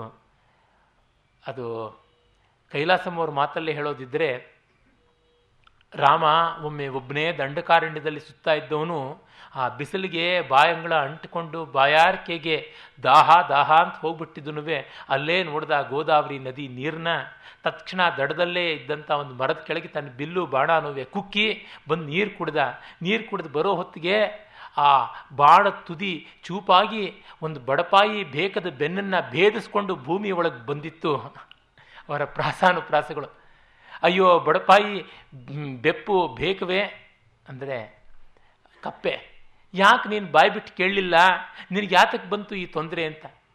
ನಾನು ಏನು ಮಾಡಲಿ? ನನಗೆ ಕಷ್ಟ ಬಂದರೆ ರಾಮ ರಾಮ ಅಂತ ಬಡ್ಕೋತಾ ಇದ್ದೆ. ನೀನೇ ನಂಗೆ ಕಷ್ಟ ಕೊಟ್ಟೆ ಇನ್ನು ಯಾರಿಗೆ ಬಡ್ಕೊಳ್ಳೋದು ಅಂತ ಕಿರ್ಲಿ ಪ್ರಾಣ ಬಿಡ್ತು ಆ ಕಪ್ಪೆ ಅಂತ. ಕೈಲಾಸಮ್ಮವ್ರು ಹೇಳ್ತಾರೆ. ಹಾಗೆ ಇಷ್ಟಪ್ರಾಯರಾದವರು, ಪ್ರೀತಿಪ್ರಾಯರಾದವರು ಅವರು ಅರ್ಥ ಮಾಡಿಕೊಳ್ಬೇಕು. ಅವರೇ ಮಾಡಿಕೊಳ್ತಾ ಇದ್ದರೆ ಕಸ್ಯಾಗ್ರತೋ ರುದ್ಯತು. ಜಗನ್ನಾಥ ಪಂಡಿತನಿಗೆ ಹಾಗನ್ಸುತ್ತೆ. ಭೂತಿರ್ ನೀಚ ಗೃಹೇಶು, ವಿಪ್ರಸದನೆ ದಾರಿದ್ರ್ಯ ಕೋಲಾಹಲೋ, ನಾಶೋ ಹಂತ ಸತಾಂ ಅಸತ್ಪಥಜುಷಾಂ ಆಯುಷ್ಯತಾನಾಂ ಶತಂ, ದುರ್ನೀತಿಂ ತವ ವೀಕ್ಷ ರೋಷ ದಹನ ಜ್ವಾಲಾ ಜಟಾಲೋಪಿಸನ್. ಕಿಂಕುರ್ವೆ ಜಗದೀಶ ನಿಷ್ಫಲಮಹಂ ದಾಸೋಸಿ, ದಾಸೋಸ್ಮಿ ಈಶೋ ಈಶೋ ಭವಾನ್ ಅಂತ.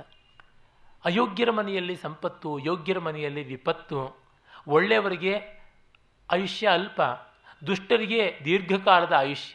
ನಮಗೇ ಗೊತ್ತಿದೆ, ಈ ಕಾಲದ ರಾಜಕೀಯ ವ್ಯಕ್ತಿಗಳು ಎಷ್ಟು ಜನ ಸಾಯ್ತಾರೆ ಸಾಯ್ತಾರೆ ಅಂತ ಅಂದ್ಕೊಳ್ತೀವಿ ಅವರಿಗೆ ಸಾವೇ ಬರೋದಿಲ್ಲ. ಎಷ್ಟೆಷ್ಟೋ ಕಾಣಸಿಗುತ್ತವೆ ನಮಗೆ ಇಂಥದ್ದು. ಏನು ಮಾಡೋದು? ನಿನ್ನ ದುರ್ನೀತಿಯನ್ನು ನೋಡಿ ನನಗೆ ಸಂಕಟ ಆಗ್ತಾ ಇದೆ. ನೀನು ಈಶ್ವರ, ನಾನು ಸೇವಕ. ಏನೂ ಮಾಡೋಕ್ಕಾಗ್ತಿಲ್ವಲ್ಲ? ಬ, ಬಡವನ ಕೋಪ ದವಡೆಗೆ ಮೂಲ ಅಂತ ಹಲ್ಲು ಹಲ್ಲು ಕಚ್ಕೊಳ್ಬೇಕಷ್ಟೇನೆ ಅದು ಒಂದು ಕಡೆ ಕೈಲಾಸ ಅದೇ ಕಪ್ಪೆಲ್ ತನಗಿಲ್ಲದ ಹಲ್ಲನ್ನು ಕಡ್ದು ಅದು ಅಂತ ಹೇಳ್ಬಿಟ್ಟಂತಾರೆ.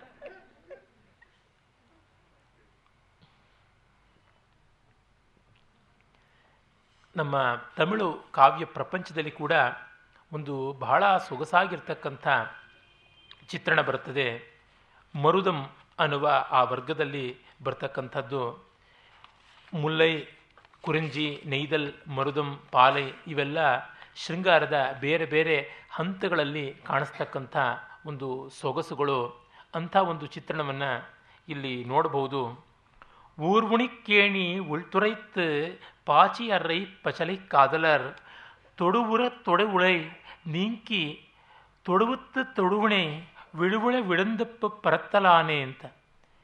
ಕೇರಿಯ ಕೆರೆಯಲ್ಲಿ ಬೆಳೆದ ಹಾವಸೆಯಂತೆ ಮೋರೆಯ ಮೈಬಿಳಿ ಚಿದುನನ್ನ ನೀರನ್ನು ಬಂದಾಗ ಬೇರಾಗಿ ಮತ್ತಾತ ದೂರಾಗಿ ಸೇರುವುದೆನ್ನನ್ನು. ಸೊಬಗಿನ ಸೋನೆ ಛಂದಸ್ಸಿನ ನನ್ನ ಅನುವಾದ ಇದು. ಒಬ್ಳು ಹೇಳ್ತಾಳೆ, ನನ್ನನ್ನು ಯೋಚನೆ ಮಾಡಬೇಡ ಯೋಚನೆ ಮಾಡಬೇಡ, ವಿರಹದಲ್ಲಿ ಬಂದೇ ಬಿಡ್ತೀನಿ ಅಂತ ನೀನೆಲ್ಲ ಹೇಳ್ತೀಯಾ? ಈಗೇನೋ ಸಂಯೋಗದಲ್ಲಿ ಬೇಕಾದಷ್ಟು ಆಶ್ವಾಸನೆ ಕೊಡ್ತೀಯ? ನಿಜ, ನಾನು ಮೂ ಮೂ ಅಂತ ಹೇಳಿಬಿಟ್ಟು ನೀನು ಹೋದ್ಮೇಲೆ ನಾನೇನು ಚಿಂತೆ ಮಾಡೋಲ್ಲ ಅಂತ ಹೇಳ್ತೀನಿ. ಆದರೆ ಹೇಗೆ ಮಾಡದೇ ಇರಲಿ, ಊರ ಕೇರಿಯ ಕೆರೆ ತುಂಬ ಪಾಚಿ ಬೆಳ್ಕೊಂಡಿದೆ.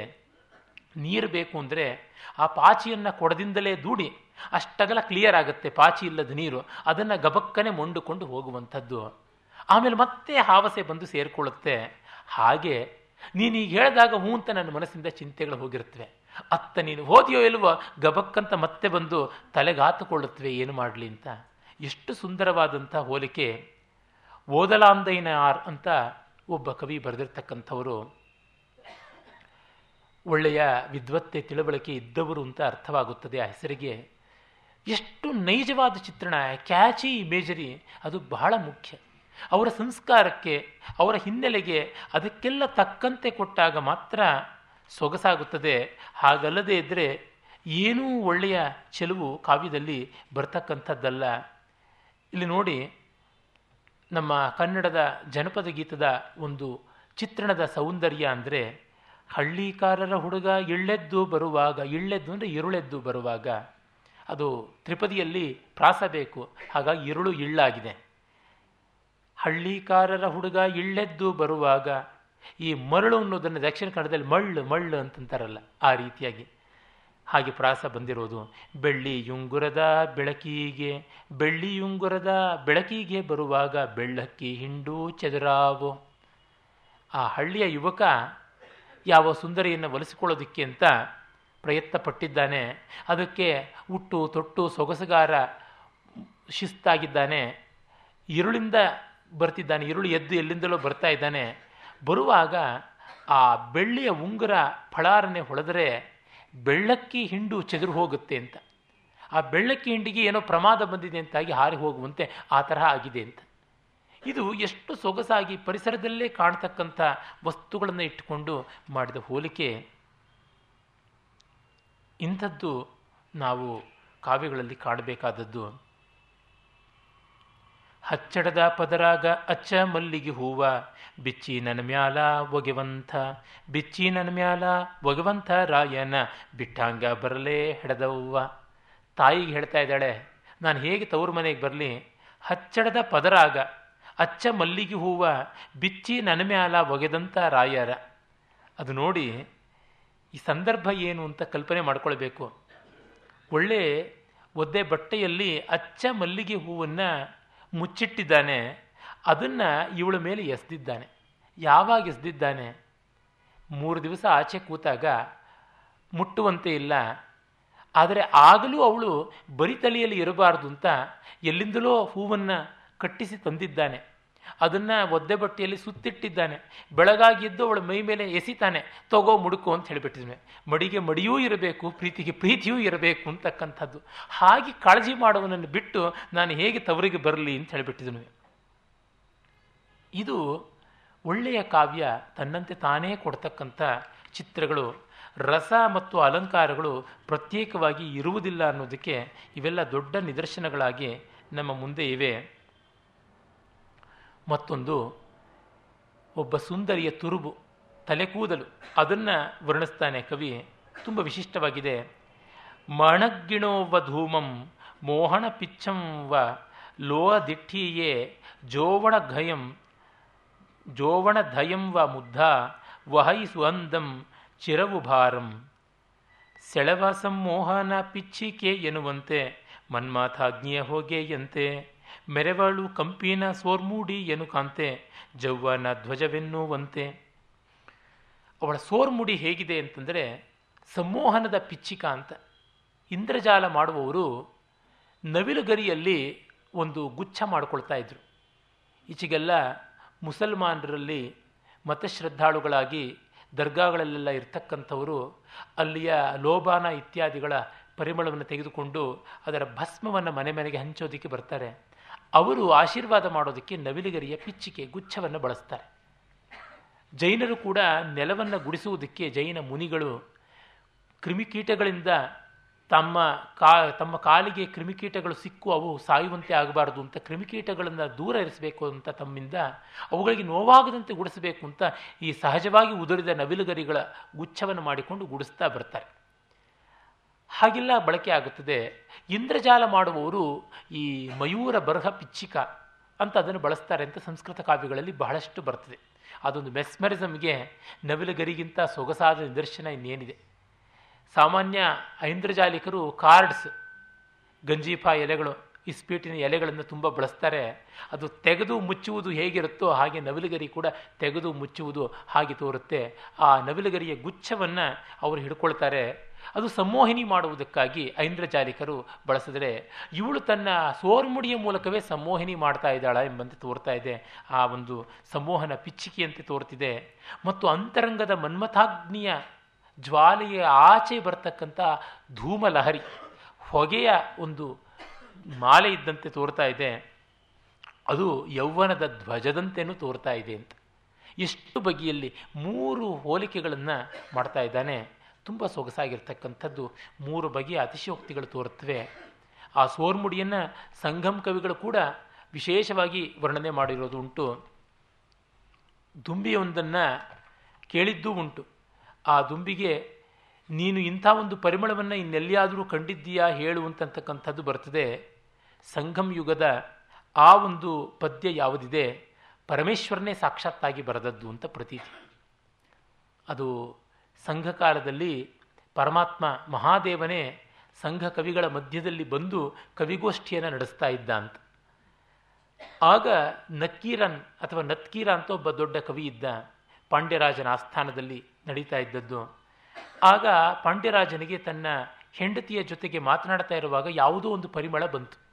ಎಲ್ಲಿಂದ ಆ ಪರಿಮಳ ಬಂತು ಅಂತ ಗೊತ್ತಾಗಲಿಲ್ಲ. ಆಮೇಲೆ ಗೊತ್ತಾಯಿತು ಹೆಂಡತಿಯ ತುರುಬಿನಿಂದ ಅಂತ.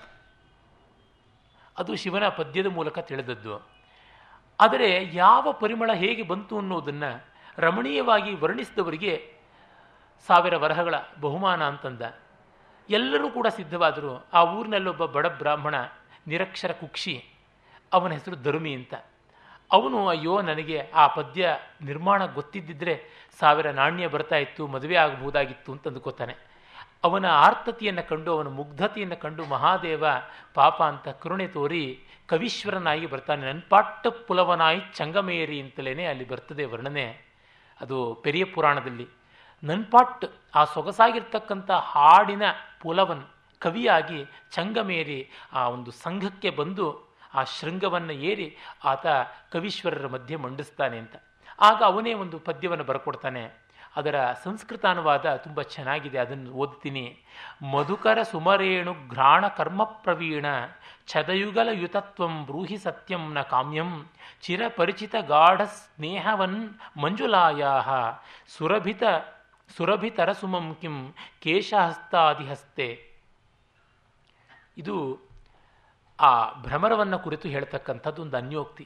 ಭ್ರಮರವೇ, ನೀನು ಹೇಳು, ಇಂದ್ರಲೋಕದ ಪಾರಿಜಾತದ ಪುಷ್ಪಗಳ, ಮಂದಾರ ಪುಷ್ಪಗಳ ನಮೇರುವಿನ ಬೇರೆ ಬೇರೆ ಆ ನಂದನವನದ ಹೂಗಳ ಪರಿಮಳವನ್ನು ಅನುಭವಿಸಿದ ರಸಿಕ ನೀನು. ಅನುಭವ ರಸಿಕನಾದ ಕಾರಣ ಈ ತರುಣಿಯ ಮುಡಿಯಿಂದ ಬರ್ತಾ ಇರ್ತಕ್ಕಂಥ ಪರಿಮಳ ಹೆಚ್ಚೋ, ಅದು ಹೆಚ್ಚೋ ಹೇಳು ಅಂತ. ಅಂದರೆ ಅಲ್ಲಿಂದ ಪರಿಮಳ ಬರ್ತಾ ಇದೆ ಅಂತ. ಇದನ್ನು ತೆಗೆದುಕೊಂಡು ಹೋಗಿ ಕೊಟ್ಟ. ಕೊಟ್ಟರೆ ತತ್ಕ್ಷಣವೇ ಅವನು ನತ್ಕೀರ ಆಕ್ಷೇಪ ಮಾಡ್ತಾನೆ. ಈ ರೀತಿಯಾದ ವರ್ಣನೆ ಯಾವ ಕವಿ ಸಮಯದಲ್ಲೂ ಇಲ್ಲ. ಅಂದರೆ ಹೆಣ್ಣಿನ ಮುಡಿಯಲ್ಲಿ ಪರಿಮಳ ಇದೆ ಅಂತ ಪೂರ್ವಕವಿ ಸಿದ್ಧವಾದದ್ದಲ್ಲ. ಈ ಕೆಲವರು ಛಾಂದಸರು ಇದ್ದಾರೆ. ಅವರು ಹಾಗೇನೆ. ಪೂರ್ವಕವಿಗಳಲ್ಲಿ ಇದೆಯಾ ಇಲ್ವಾ ನೋಡಬೇಕು ಅಂತ. ಪ್ರಯೋಗ ಇದ್ದರೆ ಮಾಡಬೇಕು ಇಲ್ಲದಿದ್ದರೆ ಇಲ್ಲ ಅಂತ.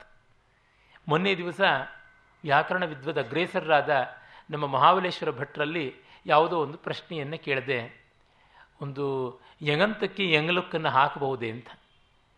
ಪೂರ್ವ ಸಿದ್ಧವಿಲ್ಲ ಮಹಾಭಾಷ್ಯಕಾರ, ಪೂರ್ವ ಕವಿಗಳು ಮಾಡದೇ ಇರತಕ್ಕಂಥ ಪ್ರಯೋಗಗಳಿಗೆ ನಾವು ಮತ್ತೆ ಪ್ರಯೋಗವನ್ನು ಸ್ವತಂತ್ರಿಸಿ ಮಾಡಬಾರದು ಅಂತ ಹೇಳ್ತಾನೆ ಅಂತ. ಹಾಗೆಯೇ ಸಂಪ್ರದಾಯ ಶರಣರು, ನಮ್ಮ ಶಂಕರ್ನಂಥ ಕವಿಗಳು ಕೂಡ ಹಾಗೇನೆ. ಪೂರ್ವ ಕವಿಗಳು ಮಾಡಿಲ್ಲ ಈ ಪ್ರಯೋಗವನ್ನು ಹೇಗೆ ಮಾಡೋದು ಅಂತ. ನಾವೇ ಮಾಡೋಣ ಈಗ, ಮುಂದಿನವರಿಗೆ ನಾವು ಪೂರ್ವ ಕವಿಗಳಾಗ್ತೀವಿ ಅಂತ ನಾನು ಹೇಳ್ತಿರ್ತೀನಿ. ಹೀಗೆ ಅವನು ನತ್ಕೀರ ಆ ಥರ ಸಂಪ್ರದಾಯದ ನಿಷ್ಠತೆಯಿಂದ ಇದು ಕವಿ ಸಮಯ ಅಲ್ಲ. ಈಗ ನೈದಿಲೆ ಉದಯಿಸಿದಾಗ, ನೈದಿಲೆ ಅರಳುವುದಕ್ಕೆ ಚಂದ್ರಕಿರಣ ಬೇಕು. ಸೂರ್ಯ ಉದಯಿಸಿದಾಗ ನೈದಿಲೆ ಮುಚ್ಚಿಕೊಳ್ಳುತ್ತೆ, ತಾವರೆ ಅರಳುತ್ತೆ ಇವೆಲ್ಲ ಕವಿ ಸಮಯ ಸಿದ್ಧವಾದದ್ದು. ಇದು ಹಾಗಿಲ್ಲ. ಅದರಿಂದ ಒಪ್ಪಿಕೊಳ್ಳುವಂತೆ ಇಲ್ಲ ಅಂತ. ಪಾಪ ಇವನಿಗೆ ಕೈಗೆ ಬಂತು ಬಾಯಿಗೆ ಬರಲಿಲ್ಲ. ರಾಜನಿಗೆ ಇಷ್ಟವಾಯಿತು ಪದ್ಯ. ಆದರೆ ಆಸ್ಥಾನದ ವಿದ್ಯಾಧಿಕಾರಿ ಇದಾನಲ್ಲ. ಅವನು ಈ ಒಪ್ಪಿದ ಮೇಲೆ ಆಗಬೇಕು. ದೊರೆ ವರ ಕೊಟ್ಟರು ಕವಿ ವರ ಕೊಡಲಿಲ್ಲ. ದೇವರು ಕೊಟ್ಟರು ಪೂಜಾರಿ ವರ ಕೊಡಲಿಲ್ಲ ಅನ್ನುವಂತೆ ಆಗಿದೆ. ಹಾಗಾಗಿ ಇವನು ವಾಪಸ್ ಬರ್ತಾನೆ, ಶಿವನನ್ನು ಬೈತಾನೆ. ನಾವು ಅಂದುಕೊಂಡಿದ್ದೀವಿ, ಈ ಹಿಂದೆಯಿಂದಲೂ ಕೂಡ ಬ್ರಾಹ್ಮಣರು ಬಹಳ ಚೆನ್ನಾಗಿ ಸಂಸ್ಕೃತ ಎಲ್ಲ ಕರೆತು ಬೇರೆಯವರಿಗೆ ಸಂಸ್ಕೃತ ಸಿಗದಂತೆ ಮಾಡಿ ತಾವೇ ಕಾವ್ಯಗಳು ಬರೆದು ಮೆರೆದರು ಅಂತ. ವಸ್ತುತಃ ಹಾಗಲ್ಲ. ಬರೀ ವೇದ ಓದಿಕೊಂಡವ್ರನ್ನ ಗೊಡ್ಡರು, ಸಂಪ್ರದಾಯ ಶರಣರಾದ ಛಾಂದಸರು ಅಂತ ಬೇಕಾದಂತೆ ಕವಿಗಳು ಕಾಳಿದಾಸನಿಂದ ಮೊದಲುಗೊಂಡು ಗೇಲಿ ಮಾಡಿದ್ದಾರೆ. ನಮ್ಮ ಭೋಜ ಪ್ರಬಂಧದಲ್ಲಿಯೇ ಒಂದು ಕಡೆ ಬರುತ್ತೆ. ರಾ ಮಾಷ ಬೀಜ ಪ್ರತೀಕಾಶೈ ದಂತೈ ಕಪ್ಪಗಿರ್ತಕ್ಕಂಥ ಉದ್ದಿನ ಕಾಳಿನಂಥ ಹಲ್ಲುಗಳಿಂದ ಕಟಿವಿನ್ಯಸ್ತ ಪಾಣಯ, ಸೊಂಟದ ಮೇಲೆ ಕೈ ಇಟ್ಕೊಂಡು ದ್ವಾರಿತಿಷ್ಠತಿ ರಾಜೇಂದ್ರ ಛಾಂದಸಾ ಶ್ಲೋಕಶತ್ರವ ಅಂತ. ಮಹಾರಾಜ ಬಾಗಲಲ್ಲೇ ಇದ್ದಾರೆ ಪಂಡಿತರು, ಶ್ಲೋಕಶತ್ರುಗಳು. ಅವರು ಕಾವ್ಯ ಬರ್ಕೊಂಡು ಬಂದಿರ್ತಾರೆ ಭೋಜನಂ ದೇಹಿ ರಾಜೇಂದ್ರ, ಘೃತಸೂಪ ಸಮನ್ವಿತಂ. ರಾಜ, ಅನ್ನ ಕೊಡು, ತುಪ್ಪ ಕೊಡು, ತೊವ್ವೆ ಕೊಡು. ಆಮೇಲೆ ಇನ್ನು ಮಿಕ್ಕಿದ್ದಕ್ಕೆ ಕಾಳಿದಾಸ ಸೇರಿಸಿರ್ತಾನೆ. ಮಹಿಷಂಚ, ಶರತ್ಚಂದ್ರ, ಚಂದ್ರಿಕಾ ಧವಲಂದದಿ ಶರತ್ಕಾಲದ ಚಂದ್ರನ ಆ ಬೆಳ್ದಿಂಗಳ ಹಾಗಿರ್ತಕ್ಕಂಥ, ಬೆಳ್ಳಗೆ ಗಟ್ಟಿಗಿರ್ತಕ್ಕಂಥ ಎಮ್ಮೆ ಮೊಸರನ್ನು ಕೊಡುವಂತ. ಕಾಳಿದಾಸನ ಎಮ್ಮೆ ಮೊಸರಿಗೆ ಆ ಬಣ್ಣ, ಆ ಬೆಳಗು ಆ ಹೋಲಿಕೆ ಎಲ್ಲ ಇದೆ. ಪಾಪ ಇವ್ರಿಗೇನಿದೆ? ಎಲ್ಲ ಕಾಲಕ್ಕೂ ಅಷ್ಟೇ ಅನ್ನ ಬೇಕು ಅನ್ನ ಬೇಕು ಅಂತ ಭೋಜನಂ ದೇಹಿ ರಾಜ, ರಾಜೇಂದ್ರ ಅಂತ ಕೇಳ್ತಕ್ಕಂಥದ್ದೇ. ಇದು ಬ್ರಾಹ್ಮಣರ ದಾರಿ ಅಂತ. ಅಂದರೆ ಈಕೆ ಈಚೆಗೆ ಎಲ್ಲ ತುಂಬ ಆಕ್ಷೇಪ ಮಾಡ್ತಾರೆ, ಇವರು ಯಾರಿಗೂ ಕೊಡದಂತೆ ಇಟ್ಟರು ಅಂತ. ಇವರಿಗೆ ಬರ್ತಿರ್ಲಿಲ್ಲ, ಇನ್ನು ಯಾರಿಗೆ ಕೊಟ್ಟಾರ ಪಾಪ. ನಮ್ಮ ಹಳ್ಳಿಯ ಜಾನಪದ ಹೆಣ್ಣು ಮಕ್ಕಳು ಯಾವ ಜಾತಿನೋ ಗೊತ್ತಿಲ್ಲ. ಅವ್ರನ್ನ ಬ್ರಾಹ್ಮಣರಲ್ಲ ಅಂತ ಇವರುಗಳೇ ಹೇಳ್ತಾರೆ. ನಾವು ಯಾರ ಜಾತಿ ಅಂತ ಹೇಳೋದಿಲ್ಲ. ಅವರುಗಳು ಸೊಗಸಾದ ಕಾವ್ಯ ಬರಿತಾ ಇದ್ರು. ಹಾಗಾಗಿ ವಿದ್ಯೆಯನ್ನು ಯಾರಿಗೂ ಕೊಡದೆ ಮುಚ್ಚಿಟ್ರು, ಹಾಗೆಲ್ಲ ಮಾಡಿದ್ರು ಅನ್ನೋದು ಅಷ್ಟು ಕೂಡ ಸಲ್ಲದ ಆಕ್ಷೇಪ. ಕವಿತೆ ಕಲಿಸಿದರೆ ಬರ್ತಕ್ಕಂಥದ್ದಲ್ಲ. ಸ್ವಯಮೇವ ಆಗತಾ ಕವಿತಾ ವನಿತ ಇರಲಿ. ಈ ಹಿನ್ನೆಲೆಯಲ್ಲಿ ನೋಡಿದಾಗ ಆ ಒಂದು ನತ್ಕೀರನ ಆಕ್ಷೇಪಕ್ಕೆ ಧರ್ಮಿ ಏನು ಮಾಡೋಕ್ಕಾಗದೆ ಶಿವನಿಗೆ ಬಂದು ಬೈತಾನೆ. ಏನಯ್ಯ, ನೀನು ಎಂಥ ಅಸಂಬದ್ಧವಾದ ಪದ್ಯ ಬರದೆ. ರಾಜ ನನ್ನನ್ನು ದಂಡನೆಗೆ ಒಳಪಡಿಸದೇ ಇದ್ದದ್ದಷ್ಟೇ ಅಂತ. ಶಿವನಿಗೆ ಕೋಪ ಬಂತು. ನಾನು ಬರೆದ ಪದ್ಯದಲ್ಲಿ ಇನ್ನೊಬ್ಬ ಲೋಪ ಕಂಡುಹಿಡಿಯೋದ ನಾನೇ ಬರ್ತೀನಿ ಅಂತ ಬರ್ತಾನೆ.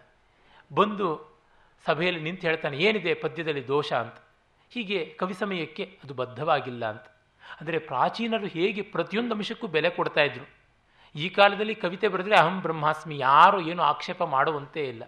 ಮಾಡಿದ್ರೆ ಮುಂದಿನ ಕವನ ಸಂಕಲನದಲ್ಲಿ ವಿಮರ್ಶಕರ ಮೇಲೆ ಒಂದು ಬೈದು ಪದ್ಯ ಬರೆದು ತೀರಿಸ್ಕೋತಾರೆ ಸೇಡನ್ನು. ಹಿಂದೆ ಎಲ್ಲ ಹಾಗಲ್ಲ. ಅದು ಪಂಡಿತ ಪರಿಷತ್ತಿನ ಅನುಮೋದನೆಯನ್ನು ಪಡೆಯಬೇಕಾಗಿತ್ತು.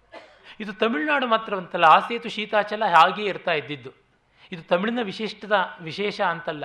ಪ್ರತಿಯೊಂದು ಕಡೆಯೂ ಇದ್ದದ್ದು ಹಾಗೆ ಆಗಿತ್ತು. ರಾಜಶೇಖರ ಕಾವ್ಯಮೀಮಾಂಸೆಯಲ್ಲಿ ಬರೀತಾನೆ, ಉಜ್ಜಯಿನಿಯಲ್ಲಿ ಇಂಥ ಕಾವ್ಯ ವಿಮರ್ಶನ ವಿಚಕ್ಷಣದಿದ್ದರೂ ಅಲ್ಲಿ ಕಾಳಿದಾಸ ಭರ್ತೃಮೇಂಟ ಸ್ವಯಂ ವಿಕ್ರಮಾದಿತ್ಯ ಇವರೆಲ್ಲ ತಮ್ಮ ಕವಿತ್ವವನ್ನು ಒರೆಗಲ್ಲಿಗಿಡಿಸಿಕೊಂಡು ಸೈ ಎನಿಸಿಕೊಂಡ್ರು ಅಂತ ಭಾಸನ ನಾಟಗಳನ್ನು ಬೆಂಕಿಗೆ ಹಾಕಿದ್ರು ಸ್ವಪ್ನವಾಸವ ದತ್ತವನ್ನು ಮಾತ್ರ ಅಗ್ನಿಗೆ ಸುಡಕ್ಕಾಗಲಿಲ್ಲ ಅನ್ನುವ ಮಾತನ್ನು ಬರೀತಾನೆ. ಹೀಗೆ ಎಲ್ಲ ಕಡೆಯಲ್ಲಿಯೂ ಆ ಥರ ವಿದ್ವತ್ ಪೀಠಗಳು ಇದ್ದವು. ಕಾಶ್ಮೀರ ಅಂತೂ ಶಾರದಾ ಪೀಠ ಅಂತ ಬಹಳ ಪ್ರಸಿದ್ಧವಾಗಿತ್ತು. ವಿಜಯನಗರದ ಆ ಒಂದು ಭುವನ ವಿಜಯ ಲೋಕಪ್ರಸಿದ್ಧವಾಗಿತ್ತು. ಹಾಗೆ ಶಾರದಾ ಮಂದಿರ ಅಂತ ಹೇಳಿಬಿಟ್ಟಿದ್ರೂ ಇವನು ರಘುನಾಥ ನಾಯಕ ಮಾಡಿಕೊಂಡಿದ್ದ. ಅದು ತಂಜಾವೂರಿನಲ್ಲಿತ್ತು. ಸರಸ್ವತಿ ಮಂದಿರವನ್ನು ಭೋಜರಾಜ ಮಾಡಿಕೊಂಡಿದ್ದ. ಭೋಜಶಾಲಾ ಅಂತ ಇವತ್ತದು ಮಸೀದಿಯಾಗಿದೆ. ಧಾರಾನಗರಿಯಲ್ಲಿತ್ತು ಅಂತ ಬೇಕಾದಂತೆ ಗೊತ್ತಾಗುತ್ತದೆ. ಅಲ್ಲಿ ಎಲ್ಲ ಪರೀಕ್ಷೆ ಮಾಡ್ತಾ ಇದ್ರು. ಶಿವನಿಗೆ ಈ ಥರದ ಒಂದು ಪರೀಕ್ಷೆ ಎದುರಾಗಿದೆ. ಅವನು ಹೇಳ್ದ, ಕವಿ ಸಮಯ ಇಲ್ಲದೇ ಇದ್ದರೂ ಅಲೌಕಿಕವಾದ ಪದ್ಮಿನಿ ಜಾತಿಯ ಸ್ತ್ರೀಯರಿಗೆ ಪರಿಮಳ ಇರಬಹುದಲ್ವಾ ಅಂತ. ಯಾರಿಗೂ ಇರೋಕ್ಕೆ ಸಾಧ್ಯ ಇಲ್ಲ ಅಂತಂದ ನತ್ಕೀರ. ಈಗ ಅವನು ಮೊಂಡುವಾದಕ್ಕೆ ಬಂದು ಕೂತ ಪರಮೇಶ್ವರಿಯಾದಂಥ ಪಾರ್ವತಿಯ ಮುಡಿಯ ವಾಸನೆ ಅದು ಕೂಡ ಅಲ್ಲೂ ಇರೋದಕ್ಕೆ ಸಾಧ್ಯ ಇಲ್ಲ ಅಂದ. ನಾನು ಮೂರನೇ ಕಣ್ಣನ್ನು ತೆಗೆದು ನಿನ್ನನ್ನು ಸುಟ್ಟು ಬೂದಿ ಮಾಡ್ತೀನಿ ನೋಡು ಅಂತ ಶಿವನಾಗಿ ತೋರಿದ. ನೀನು ಮೂರನೇ ಕಣ್ಣಲ್ಲ, ಎಷ್ಟು ತೆಗೆದರೂ ಕೂಡ ತಪ್ಪು ತಪ್ಪೇನೆ. ಏನು ಮಾಡೋಕ್ಕಾಗೋಲ್ಲ ಅಂತಂದ ನತ್ಕೀರ. ಕಡೆಗೆ ನತ್ಕೀರನ ಸುಟ್ಟೂ ಬಿಟ್ಟ, ಆಮೇಲೆ ಅವನನ್ನು, ಅವನ ಒಂದು ಕವಿತ್ವದ ನಿಯಮಕ್ಕೆ ಅಂಟಿಕೊಳ್ಳತಕ್ಕಂಥ ಆ ಗಟ್ಟಿತನವನ್ನು ನೋಡಿ ಮೆಚ್ಚಿ ಊರ್ಜಿತಗೊಳಿಸಿದ, ಬದುಕಿಸಿದ ಅಂತೆಲ್ಲ ಕಥೆ ಇದೆ. ಇದನ್ನು ತೆಲುಗು ಕವಿಯಾದಂತಹ ದೂರ್ಜಟಿ ತನ್ನ ಕಾಳಹಸ್ತೀಶ್ವರ ಮಹಾತ್ಮ್ಯದಲ್ಲಿ ಬರೀತಾನೆ. ತಮಿಳಿನ ತೆರವಳಿಯಾಡಲ್ ಪುರಾಣಂಬಲ್ಲಿ, ಪೆರಿಯ ಪುರಾಣಂಬಲ್ಲೆಲ್ಲ ಕೂಡ ಕಾಣಿಸುತ್ತದೆ. ಯಾಕೆ ಹೇಳಿದೆ ಅಂದರೆ ಮೊದಲಿಂದ ನಮ್ಮಲ್ಲಿ ಕೊಡು ಕೊಳ್ಳುವಿಕೆ ಒಂದು ಕಡೆ ಆದದ್ದು ಮತ್ತೊಂದು ಕಡೆ ನೋಡುವುದು ಅದೆಲ್ಲ ಇದ್ದೇ ಇತ್ತು. ಈಗಿನವರು ಕಂಪಾರ್ಟ್ಮೆಂಟ್ ಮಾಡಿಕೊಂಡಿದ್ದಾರೆ. ಈಗ ಎಷ್ಟು ಜನ ಕನ್ನಡದ ವಿದ್ವಾಂಸರಿಗೆ, ಕನ್ನಡದ ಕವಿಗಳು ಅಂತ ಬೆನ್ನು ತಟ್ಟುಕೊಳ್ಳೋರಿಗೆ ತಮಿಳೋ, ತೆಲುಗೋ, ಸಂಸ್ಕೃತವೋ ಬರುತ್ತೆ? ದೇವರಿಗೆ ಗೊತ್ತು. ಕನ್ನಡವೇ ಸರಿಯಾಗಿ ಬರೋಲ್ಲ. ಇಲ್ಲಿ ಆ ತಲೆಗೂದಲನ್ನು ಅಷ್ಟು ಬಗೆಯಲ್ಲಿ ವರ್ಣನೆ ಮಾಡ್ತಾನಲ್ಲ. ದ್ರೌಪದಿಯ ತಲೆ ಕೂದಲನ್ನು ಇನ್ನೊಂದು ಬಗೆಯಲ್ಲಿ ನಮ್ಮ ಕವಿಗಳು ವರ್ಣನೆ ಮಾಡ್ತಾರೆ. ವಿಷಯ ಒಂದೇ ಇರಬಹುದು. ಸಂದರ್ಭಾನುಸಾರವಾಗಿ ಬಗೆ ಬಗೆಯ ರೀತಿಗಳನ್ನು ಅದು ಪಡ್ಕೊಳ್ತಾ ಹೋಗುತ್ತದೆ. ಗಾಥಾ ಸಪ್ಚತಿ ಒಂದು ಸುಕುಮಾರ ಮನೋಹರವಾದದ್ದು ಕೊಟ್ಟಿದೆ. ಅಮರಚಂದ್ರ ಸೂರಿ ಅಂತ ಮಹಾಪ್ರಗಲ್ಭನಾದ ಜೈನ ಕವಿ ವಿದ್ವಾಂಸ. ಅವನು ಬಾಲಭಾರತ ಅಂತ ಒಂದು ಕಾವ್ಯ ಬರೆದ. ಅಲ್ಲಿ ಬೆಳಕೆ ಎದ್ದು ಮಜ್ಜಿಗೆ ಕಡೆಯುವಾಗ ಹೆಂಗಳೆಯರ ಜಡೆ ಹಾಗೆ ಹೀಗೆ ಓಲಾಡ್ತಾ ಇರ್ತಲ್ಲ ಅದನ್ನು ಅವನು ತಮ್ಮ ತಾರುಣ್ಯ ಸೌಂದರ್ಯದಿಂದ ಮೂರು ಲೋಕದ ಮೇಲೆ ಶೃಂಗಾರ ವಿಜಯವನ್ನು ಸಾಧಿಸಲು ಕತ್ತಿಯನ್ನು ಬೀಸ್ತಾ ಇದ್ದಾರೋ ಎಂಬಂತೆ ತೋರುತ್ತೆ ಅಂತ. ಈ ಗಂಡಸರು ವೀರರಸದ ಯುದ್ಧದಲ್ಲಿ ಮುಂದೆ ಕತ್ತಿಯನ್ನು ಆಡಿಸ್ತಾರೆ. ಇವರು ಹಿಂದೆಯೂ ಕತ್ತಿಯನ್ನು ಆಡಿಸಬಲ್ಲರು ಮಿನ್ನಳಗ ಪಿನ್ನಳಗ ಅಂತ ತಮಿಳುನಾಡಲ್ಲಿ ದೇವರಗಳ ಉತ್ಸವದಲ್ಲಿ ಉಂಟು. ಮಿನ್ನಳಗೆ ಎಷ್ಟು ಚೆನ್ನವೋ ಪಿನ್ನಳಗೂ ಅಷ್ಟೇ ಚೆನ್ನಾಗಿರುತ್ತೆ. ಎಷ್ಟೋ ಕಡೆ ಪಾಪ ನಮ್ಮ ದೇವರುಗಳಿಗೆ ಹಿಂದೆ ಏನೂ ಇರೋದಿಲ್ಲ, ಅದಕ್ಕೊಂದು ಬಟ್ಟೆ ಕಟ್ಟಿಬಿಟ್ಟಿರ್ತಾರೆ ನೇಪಥ್ಯ. ಆದರೆ ಮೇಲುಕೋಟೆಯಲ್ಲೆಲ್ಲ ನೋಡಿ ವಿಶೇಷವಾಗಿ ದೇವಿಯರಿಗೆ ಹಿಂಭಾಗದ ಗಂಟು, ಜಡೆ, ಅದರ ಬೆಡಗು, ಆ ಹಿಂದೆ ಬರತಕ್ಕಂಥ ಕುಚ್ಚು ಅಯ್ಯಂಗಾರ ಸೀರೆ ಉಟ್ಟಿರ್ತಾರೆ ದೇವಿಯರು ಕೂಡ. ಆ ನೆರೆಗು, ನೆರಿಗೆ, ಸೆರಗು, ಆ ರೀತಿ ಅದೆಲ್ಲವನ್ನೂ ಕೂಡ ಅಲಂಕಾರ ಮಾಡಿರ್ತಾರೆ. ಶ್ರೀ ವಿಷ್ಣುವ ದೇವಸ್ಥಾನಗಳ ಅಲಂಕಾರ ಅತಿಶಯವಾದದ್ದಲ್ವ?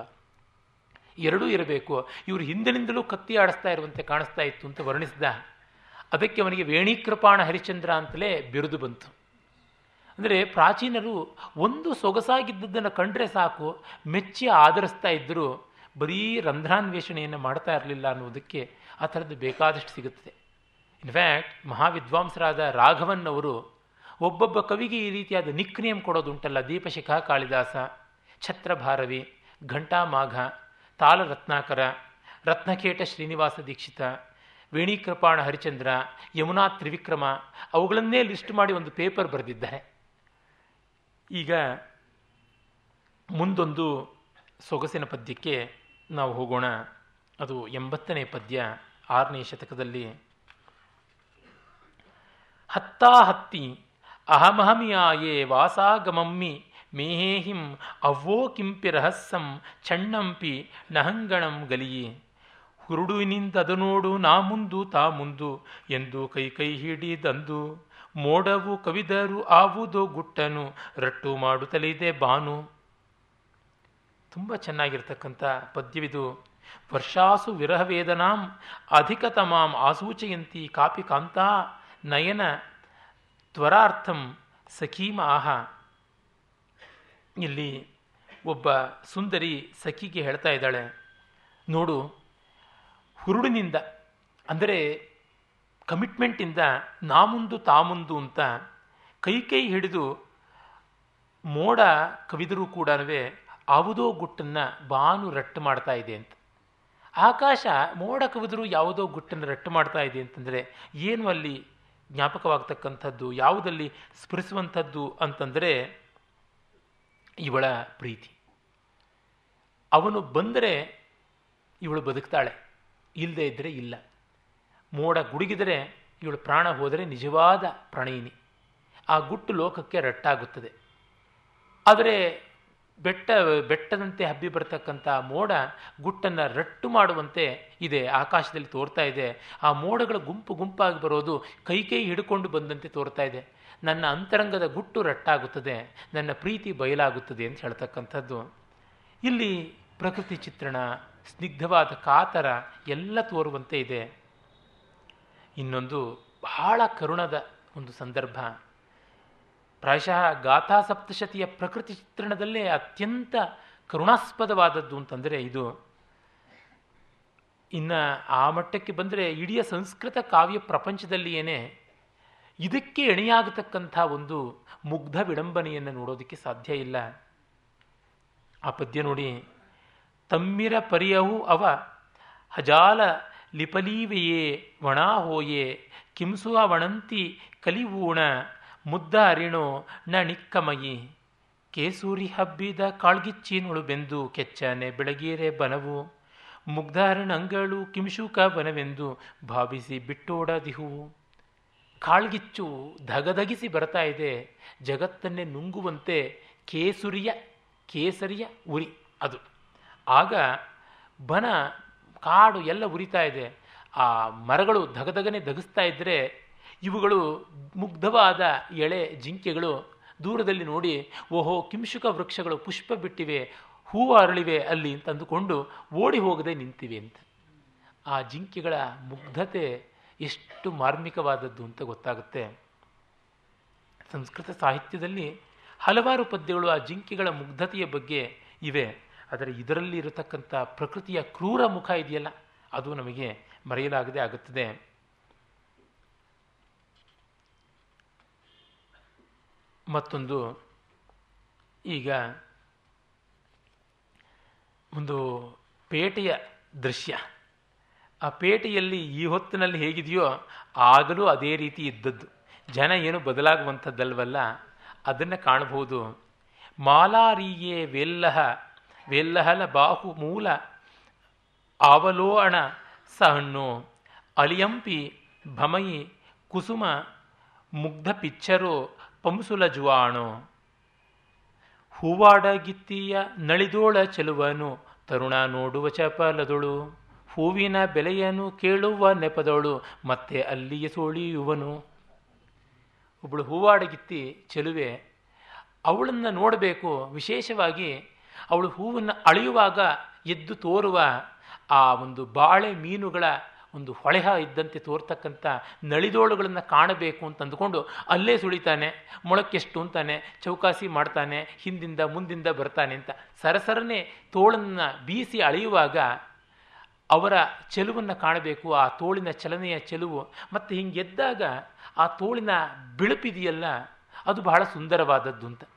ಎಂಥ ಕಪ್ಪಿಗಿದ್ದವರಿಗೂ ಆ ತೋಳಿನ ಹಿಂಭಾಗ ಬಹಳ ಚೆನ್ನಾಗಿರ್ತದೆ, ಮೃದುವಾಗಿರ್ತದೆ. ಅದು ನೋಡುವುದಕ್ಕೆ ಚೆನ್ನ ಅಂತ ಅವನ ಚಾಪಲ್ಯ. ಎಲ್ಲ ಕಾಲದಲ್ಲಿಯೂ ಇದು ಇರುವಂಥದ್ದೇ. ಕವಿಗಳು ಅದನ್ನು ಬಹಳ ಸೊಗಸಾಗಿ ರೆಕಾರ್ಡ್ ಮಾಡಿರ್ತಾರೆ ಹೀಗಾಗಿ thing of beauty is joy forever ಅಂತ ಪರ್ಮನೆಂಟ್ ಆಗಿಬಿಡುತ್ತೆ. ಯಾವ್ಯಾವುದೋ ಫೋಟೋಗ್ರಾಫಿಗಳಲ್ಲಿ ಅದನ್ನು ಪರ್ಮನೆಂಟ್ ಮಾಡೋದಕ್ಕಿಂತ ಕವಿತೆಯಲ್ಲಿ ಪರ್ಮನೆಂಟ್ ಮಾಡುವುದು ಬಹಳ ಸೊಗಸಾದದ್ದು ಅಂತನ್ಸುತ್ತೆ. ಇನ್ನೊಂದು, ಶೀಲಾ ಭಟ್ಟಾರಿಕೆಯಂಥ ಅದ್ಭುತವಾದ ಕವಯಿತ್ರಿಗೂ ಸ್ಫೂರ್ತಿ ಕೊಟ್ಟಂಥ ಒಂದು ಪದ್ಯ. ಅಕಣ್ಣುವ ಘಣವಣ್ಣಂ ಘಣವಣ್ಣ ಅಂತರಿದ ಅಂತರಣಿ ಅರಿಯಣಂ ಜರೇರೆ ವಾಣೀರಂ ರೇವಾಣೀರಂ ಪಿವೋ ಭರಸಿ. ನೇಸರ ಕದಿರನು ಮುಚ್ಚಿದ ಬಿದಿರಿನ, ಹಚ್ಚನೆ ಮೆಳೆಯದಡದೆಡೆಯ ಮೋಡದ ಬಣ್ಣದ ತಣ್ಣನೆ ನೀರಿನ, ರೇವೆಯ ನೀನು ಮರತೆಯ.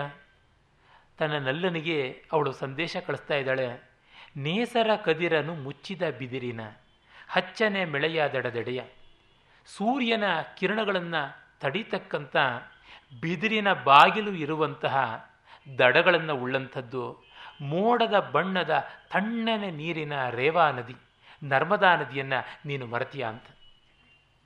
ಅಂದರೆ ಈ ರೇವಾ ನದಿ ತೀರದ ಈ ಬಿದಿರಿನ ಮೆದೆಗಳಲ್ಲಿ, ಮೆಳೆಗಳ ಹಿಂದೆ ಇವರ ಏಕಾಂತ ಪ್ರೀತಿ ಇದ್ದದ್ದು ಅದನ್ನು ನೀನು ಮರೆತು ಹೋದ್ಯಾ ಅಂತ ಕೇಳ್ತಾ ಇದ್ದಾಳೆ.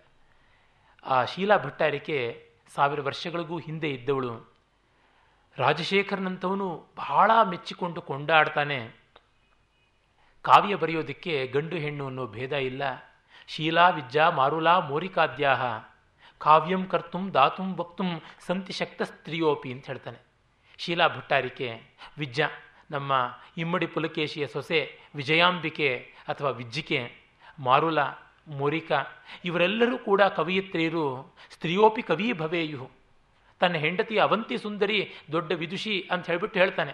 ರಾಜಶೇಖರನ ಔದಾರ್ಯ ಮತ್ತು ಮನೋಲಹರಿ ಎಂಥದ್ದು ಅಂದರೆ ಹಿಂದಿನ ಅಲಂಕಾರಿಕರದು ಒನ್ ಟು ತ್ರೀ ಫೋರ್ ಅಂತ ಪಾಯಿಂಟ್ಸ್ ಹಾಕಿ, ನ ಇತಿ ಅವಂತಿ ಸುಂದರಿ, ಓ ಮಿತಿ ಯಾಯಾವರಿಯೋ ರಾಜಶೇಖರ ಅಂತಾನೆ.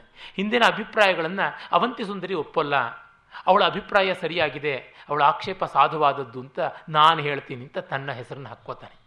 ಆ ಹೆಂಡತಿ ನೋಡಿ ಮೆಚ್ಚಲಿ ಅಂತ ಪ್ರಾಕೃತದಲ್ಲಿಯೇ ಒಂದು ಸೊಗಸಾಗಿರ್ತಕ್ಕಂಥ ಸಾಟಕ ಅಥವಾ ಸಟ್ಟಕ ಅಂತ ಕರೆಯುವುದು ಕರ್ಪೂರ ಮಂಜರಿ ಎನ್ನುವ ದೃಶ್ಯಕಾವ್ಯವನ್ನು ಬರೆದ. ಅಂದರೆ ಅವನಿಗೆ ಆ ಥರದ್ದು ಮೈಲಿಗೆ ಇರಲಿಲ್ಲ. ಅತ್ತೈಸೇಸಾ ತೇಚಿಯ ಸದ್ದೈಸೇಸಾಚತೆ ಪರಿಣಂತಾವಿ ಉಕ್ತಿ ವಿಶೇಷೋ ಕವ್ವಂ ಭಾಸಾಜ ಹೋಯಿ ಕಾಹೋವು ಉಕ್ತಿ ವಿಶೇಷವೇ ಕಾವ್ಯ, ಭಾಷೆ ಯಾವುದೇನಾದರೆ ಏನು?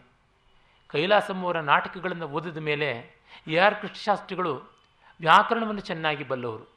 ಅವರ ತಂದೆ ರಾಮಕೃಷ್ಣ ಶಾಸ್ತ್ರಿಗಳು ಸಾಮಾನ್ಯ ಸ್ತೋತ್ರಗಳನ್ನು ಅಮರಕೋಶವನ್ನು ಹೇಳ್ಕೊಡೋಕ್ಕೆ ಬದಲಾಗಿ ಅಷ್ಟಾಧ್ಯಾಯಿ ಸೂತ್ರಗಳನ್ನೇ ಚಿಕ್ಕ ಹುಡುಗನಿಗೆ ನಾಲ್ಕು ವರ್ಷಗಳಿಂದಲೇ ಅಭ್ಯಾಸ ಮಾಡಿಸೋಕೆ ಆರಂಭ ಮಾಡಿದ್ರಂತೆ. ಅಂಥವರು ಭಾಷಾ ಶುದ್ಧಿಗೆ ಹೆಸರಾದವರು. ಅವ್ರು ಹೇಳಿದ್ರಂತೆ, ಕೈಲಾಸಮ್ಮವರ ಭಾಷೆ ಹೇಗೇಗೋ ಇದೆ ಅಂದರೆ ಭಾಷೆ ತಲೆ ಬೋಳಿಸ್ತು, ಭಾವ ನೋಡಬೇಡವೆ ಅಂತಂದ್ರಂತೆ. ಹೀಗೆ ಭಾಷೆ ಮರಳು ಮಾಡುತ್ತೆ ನಮ್ಮನ್ನು ಅಂದ್ಕೋತೀವಿ, ಭಾವ ಮತ್ತು ಮರಳು ಮಾಡುತ್ತದೆ. ರಾಜಶೇಖರ ಅಂಥವನು ಅವನು ಮೆಚ್ಚಿದ ಆ ನಮ್ಮ ಶೀಲಾ ಭಟ್ಟಾರಿಕೆ. ಭಟ್ಟಾರಿಕೆ ಅನ್ನೋದ್ರಿಂದ ಪ್ರಾಯಶಃ ಅವಳು ರಾಣಿಯೇ ಆಗಿದ್ದಿರಬಹುದು ಅನ್ಸುತ್ತೆ. ಪರಮ ಭಟ್ಟಾರಕ ಭಟ್ಟಾರಕ ಅಂತ ಮಹಾರಾಜರೊಳಗೆ ಗೌರವ ಕೊಡ್ತಾ ಇದ್ದಂಥ ಶಬ್ದ. ಆದರೆ ಅವಳ ಕವಿತೆ ನೋಡಿ ಎಷ್ಟು ಚಂದ. ಈ ಒಂದು ಪದ್ಯದ ಮೇಲೆ ರಾಘವನ್ ಅವರ ಶಿಷ್ಯ ಎಸ್ ಎಸ್ ಜಾನಕಿ ಒಂದು ಒಳ್ಳೆಯ ಆರ್ಟಿಕಲ್ನೇ ಬರೆದಿದ್ದಾರೆ. ಯಾವ ದೊಡ್ಡ ದೊಡ್ಡ ಪಂಡಿತರು ಅಲಂಕಾರಿಕರು ಸಾವಿರ ವರ್ಷದಿಂದ ಉತ್ತಮ ಕಾವ್ಯ ಅಂತಾರೆ ಅದಕ್ಕೆ ಶೀಲಾ ಭಟ್ಟಾರಿಕೆ ಪದ್ಯ ಅಂತ ಮಮ್ಮಟನಂತ ಅರಸಿಕ ಶಿಖಾಮಣಿ ರಂಧ್ರಾನ್ವೇಷಣ ದಕ್ಷ.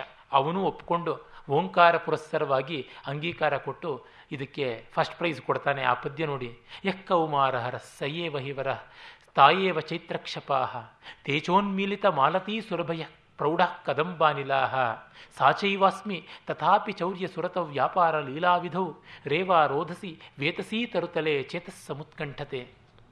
ಯಾವನು ನನ್ನ ಕೌಮಾರವನ್ನು ಸವಿದನೋ ಅವನೇ ಇಂದು ಮದುವೆಯಾಗಿ ವರನಾಗಿ ಬಂದಿದ್ದಾನೆ.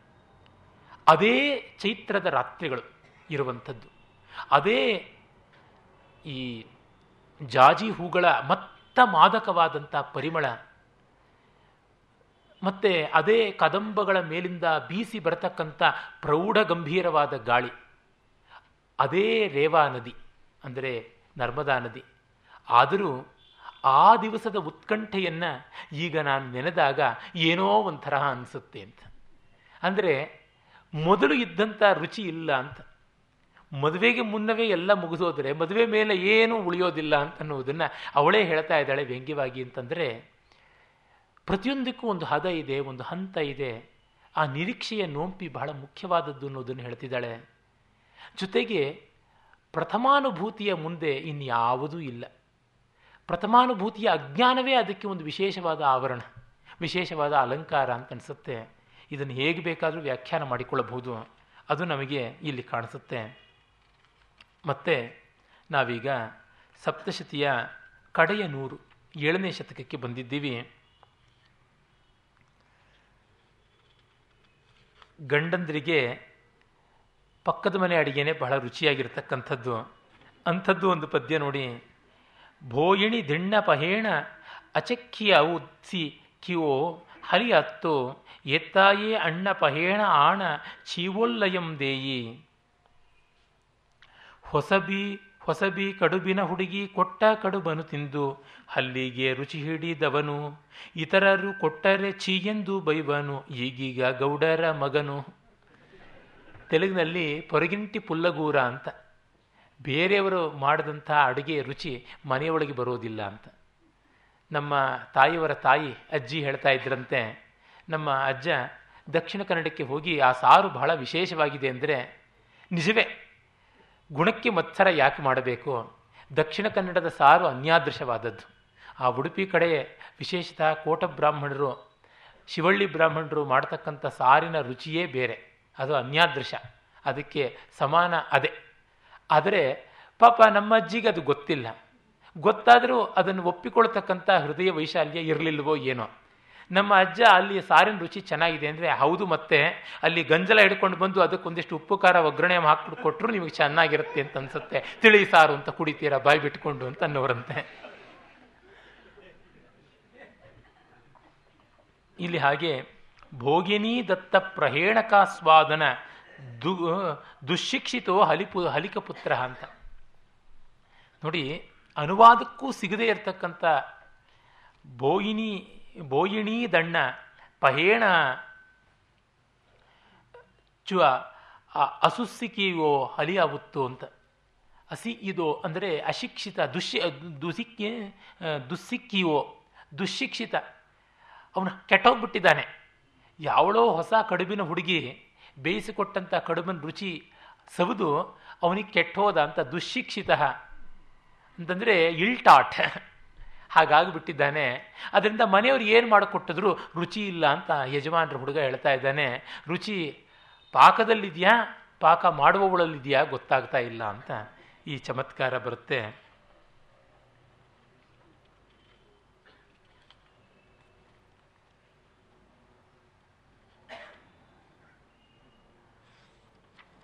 ಆಮೇಲೆ ನೋಡಿ, ಮದುವೆ ಆದ ಮೇಲೆ ಹೇಗೆ ಕ್ರಮಕ್ರಮವಾಗಿ ಸಂಸಾರದ ಬಾಧ್ಯತೆಗಳು ಅಂಟಿಕೊಳ್ತಾ ಮಾಧುರ್ಯ ಮಸಕಾಗುತ್ತೆ ಅನ್ನೋದನ್ನು ಆ ಎರಡು ಸಾವಿರ ವರ್ಷಗಳ ಕೆಳಗೆ ಕವಿ ಹೇಳ್ತಾನೆ.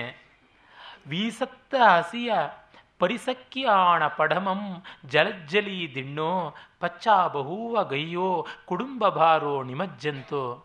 ನವವಧು ಮೊದಲು ಜಲಾಂಜಲಿ ಇತ್ತಳು, ಮೋದಕ್ಕೆ ಹಾಸಕ್ಕೆ ಸುಖಕ್ಕೆ. ಸಂಸಾರ ಕಾರ್ಯನಿರ್ವಹಣೆಯ ಕಡಲೋಳು, ಬಳಿಕ ಮುಳುಂಗಿದಳಾಕೆ. ನವವಧು ಮೊದಲು ಬಂದವಳು ಸಂತೋಷಕ್ಕೆ, ನಗುವಿಗೆ, ಸುಖಕ್ಕೆ ಜಲಾಂಜಲಿ ಬಿಟ್ಲು. ಎಳ್ಳು ನೀರು ಬಿಟ್ಲಂತೆ.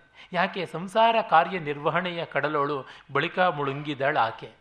ಹಾಗೆ ಆಗ್ಬಿಡುತ್ತೆ. ನೋಡುವುದೇ ಆಗುವುದಿಲ್ಲ.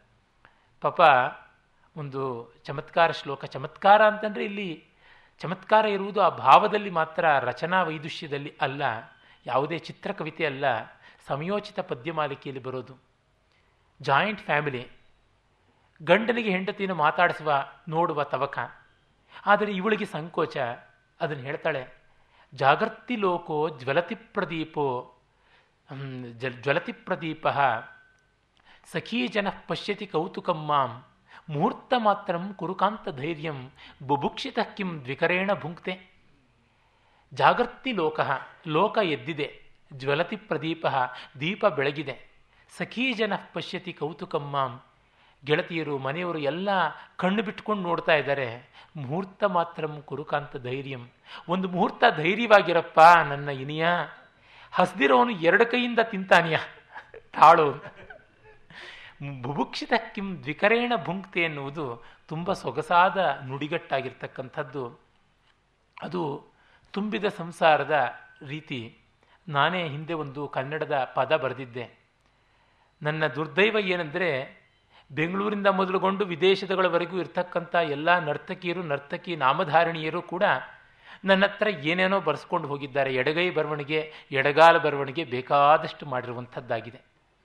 ರಸವಿಲ್ಲ ರಕ್ತಿ ಇಲ್ಲ ಏನೋ ದಾಕ್ಷಿಣ್ಯಕ್ಕೆ ಬಿಡಿಯಕ್ಕೆ ಬಸರಾದರು ಅಂತ ಉತ್ತರ ಕನ್ನಡದ ಗಾದೆ. ಹಾಗೆ ಆಗಿರ್ತಕ್ಕಂಥದ್ದು. ಏನೋ ಒಂದು ಬರೆದು ಕೊಡುವಂಥದ್ದಾಗುತ್ತದೆ. ಅವರು ಹೆಚ್ಚೆಚ್ಚಾಗಿ ಬರೆಸ್ಕೊಳ್ಳೋದಿಲ್ಲ ದೇವಿಯರ ಮೇಲೆ, ದೇವತೆಗಳ ಮೇಲೆ, ಎಲ್ಲದರ ಮೇಲೆ.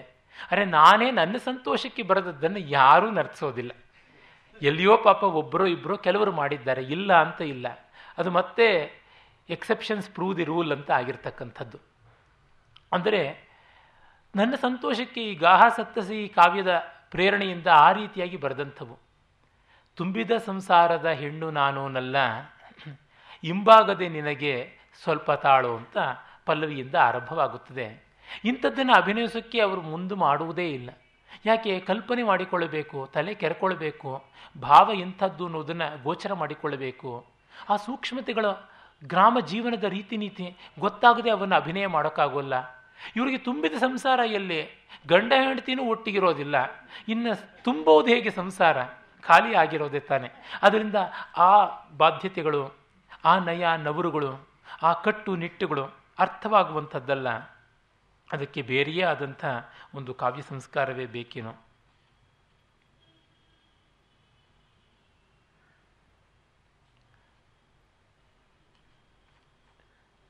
ಇಲ್ಲಿ ಒಂದು ತುಂಬ ಸುಂದರವಾದಂಥ ಪದ್ಯ.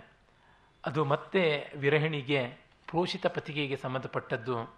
ಅದನ್ನು ನಾಳೆ ನೋಡೋಣ. ಸಮಯ ಮುಗೀತಾ ಇದೆ. ಓಂ ತತ್ಸತ್.